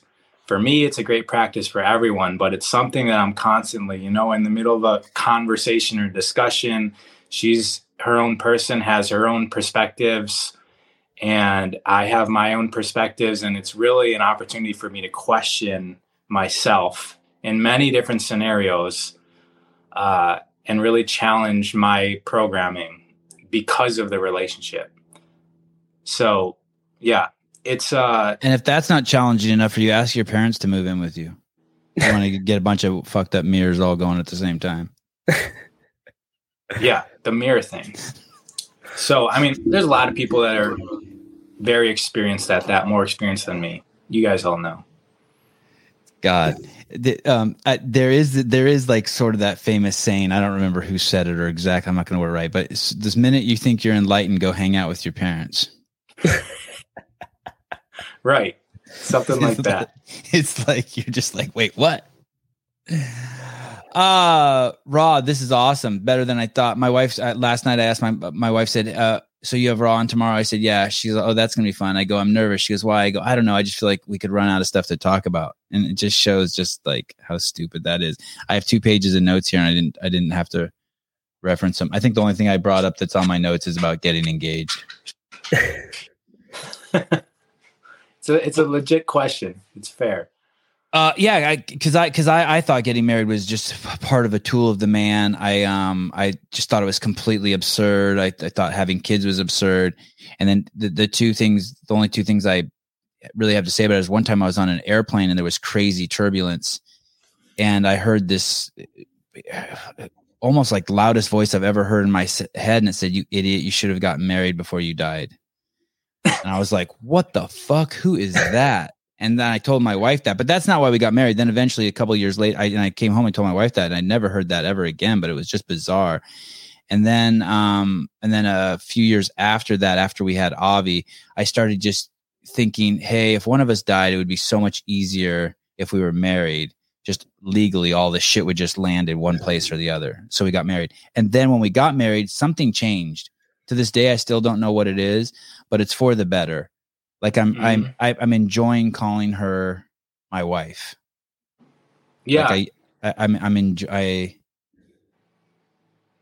not think like I enjoyed that. Not like I enjoyed that Snicker bar a few days ago. That small guy, small. Just it was probably the only one I've had in a couple years. But, um, but I'm enjoying it. It's very subtle. Yeah. The kid thing is another thing. I'm definitely enjoying the the connection as well. I mean, going through life as a team is different. And and, and it can be better, right? Than just going solo. And and knowing that you're on a team and and the commitment is there is something special. Uh, and the kid thing, you know, I'm I'm looking forward to kids because it's in a way to integrate. It's it's just a deeper level of integration. You get to integrate your experiences. You're gonna Uh, do you that. know. You're gonna you're gonna have a kid. Yeah, Are you having unprotected sex? kids. Yeah. Yeah, Are you? You are. So can I- but we're not we're not necessarily trying right now, but it's coming up. you said you. Well, if you're having unprotected sex, it's definitely coming up. That's not true. It's not. You can pull out. Oh, I guess pulling out is a protection. Uh, so then I Well, no, no, I, I, I don't think pulling out's a protection, but I, but I hear you. I hear you. I hear you. Dude, here's what I you want to know what I think about pulling out? This is what I think pulling out's a bad idea. because I still think like I think some bitch ass sperm are like at the like the cheaters are already at the head, the motherfucking cheaters. And so if you pull out some of those cheaters get to the egg and then you got some fucked up weak ass kids. So either Ah. wear a condom or bust no. I'm just making that up. I don't know what the fuck I'm talking about. I just want to be funny. but I, I like that that scenario because they didn't have to to fight the millions of other sperm. Yeah, yeah. Fuck those guys. The what are they called? like the pre of them's in pre. I'm gonna ask Kate. I'm gonna ask Kate about it on Sunday show. The pre. She's all things sex to me. Like any questions I have. But the what's that called? The pre pre cum pre seminal fluid pre. Hey, those are just strategic sperms. That's all. Fuck Don't- those don't guys. They don't get the strategy. egg. I want the guy in in. the. I want the guy in the back who's holding the Heisman, fucking running up through the middle. You know what? You know what this lady Kate told me. I know we have to go, but uh, I think it was Kate, or someone told me, or was it Lindsay from BirthFit? I didn't know this, but she told me. Oh, I'm gonna fuck this up. I'm gonna mess this all up.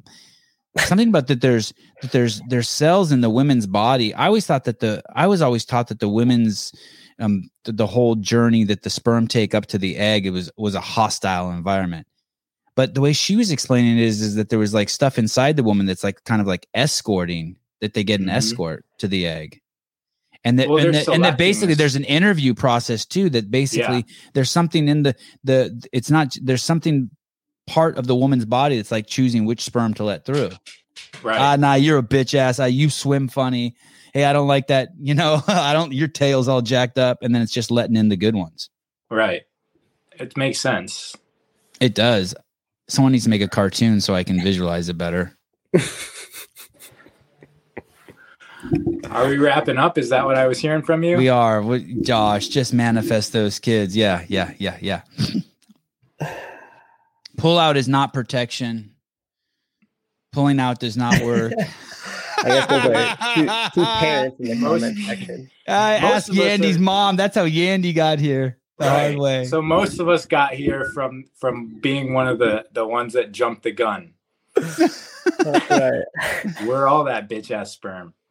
my um my mom my mom i asked my mom before i had kids i said what why did you have me and she said your father and i wanted to have a love child and i when we had avi i for sure like every, every night before we would have sex um or after i think avi maybe was made in the afternoon i can't remember but um I would re- I remember would I would get into these profound frenzies in my head of how much I loved my wife. And I wouldn't let it just be I, I tried I tried to make making Avi more than having sex. Those interactions with my wife, like and, and, Mhm. and same with my twins. During that whole process, I was like, just brought myself to a frenzy with thoughts and staring at my wife and just really getting into her and and and, and believing that she deserved like all the love in the world and that this baby, like whatever it was, it it it would be part of that. It, it was it was cool. I don't know if it did anything, but my kids are cool, and I, I enjoyed at least faking it.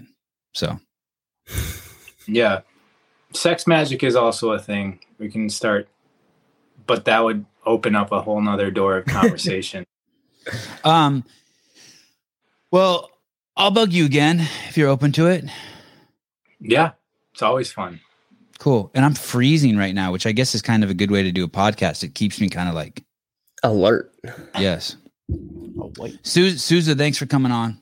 Yeah, thanks for having me, Rob. That was awesome. Great conversation. There's so many nuggets inside that I really hope people uh, open their minds when they listen to this and are just open to the information, not judging the information, but just open to receiving it. Yeah, You're- thanks, you- Matt. Super, super awesome for me to be here. I was really excited to be here. So thanks for the invite, guys. Yeah, thank you so much. Jim, you get the last word, you asshole. You mean your wife enjoyed faking it.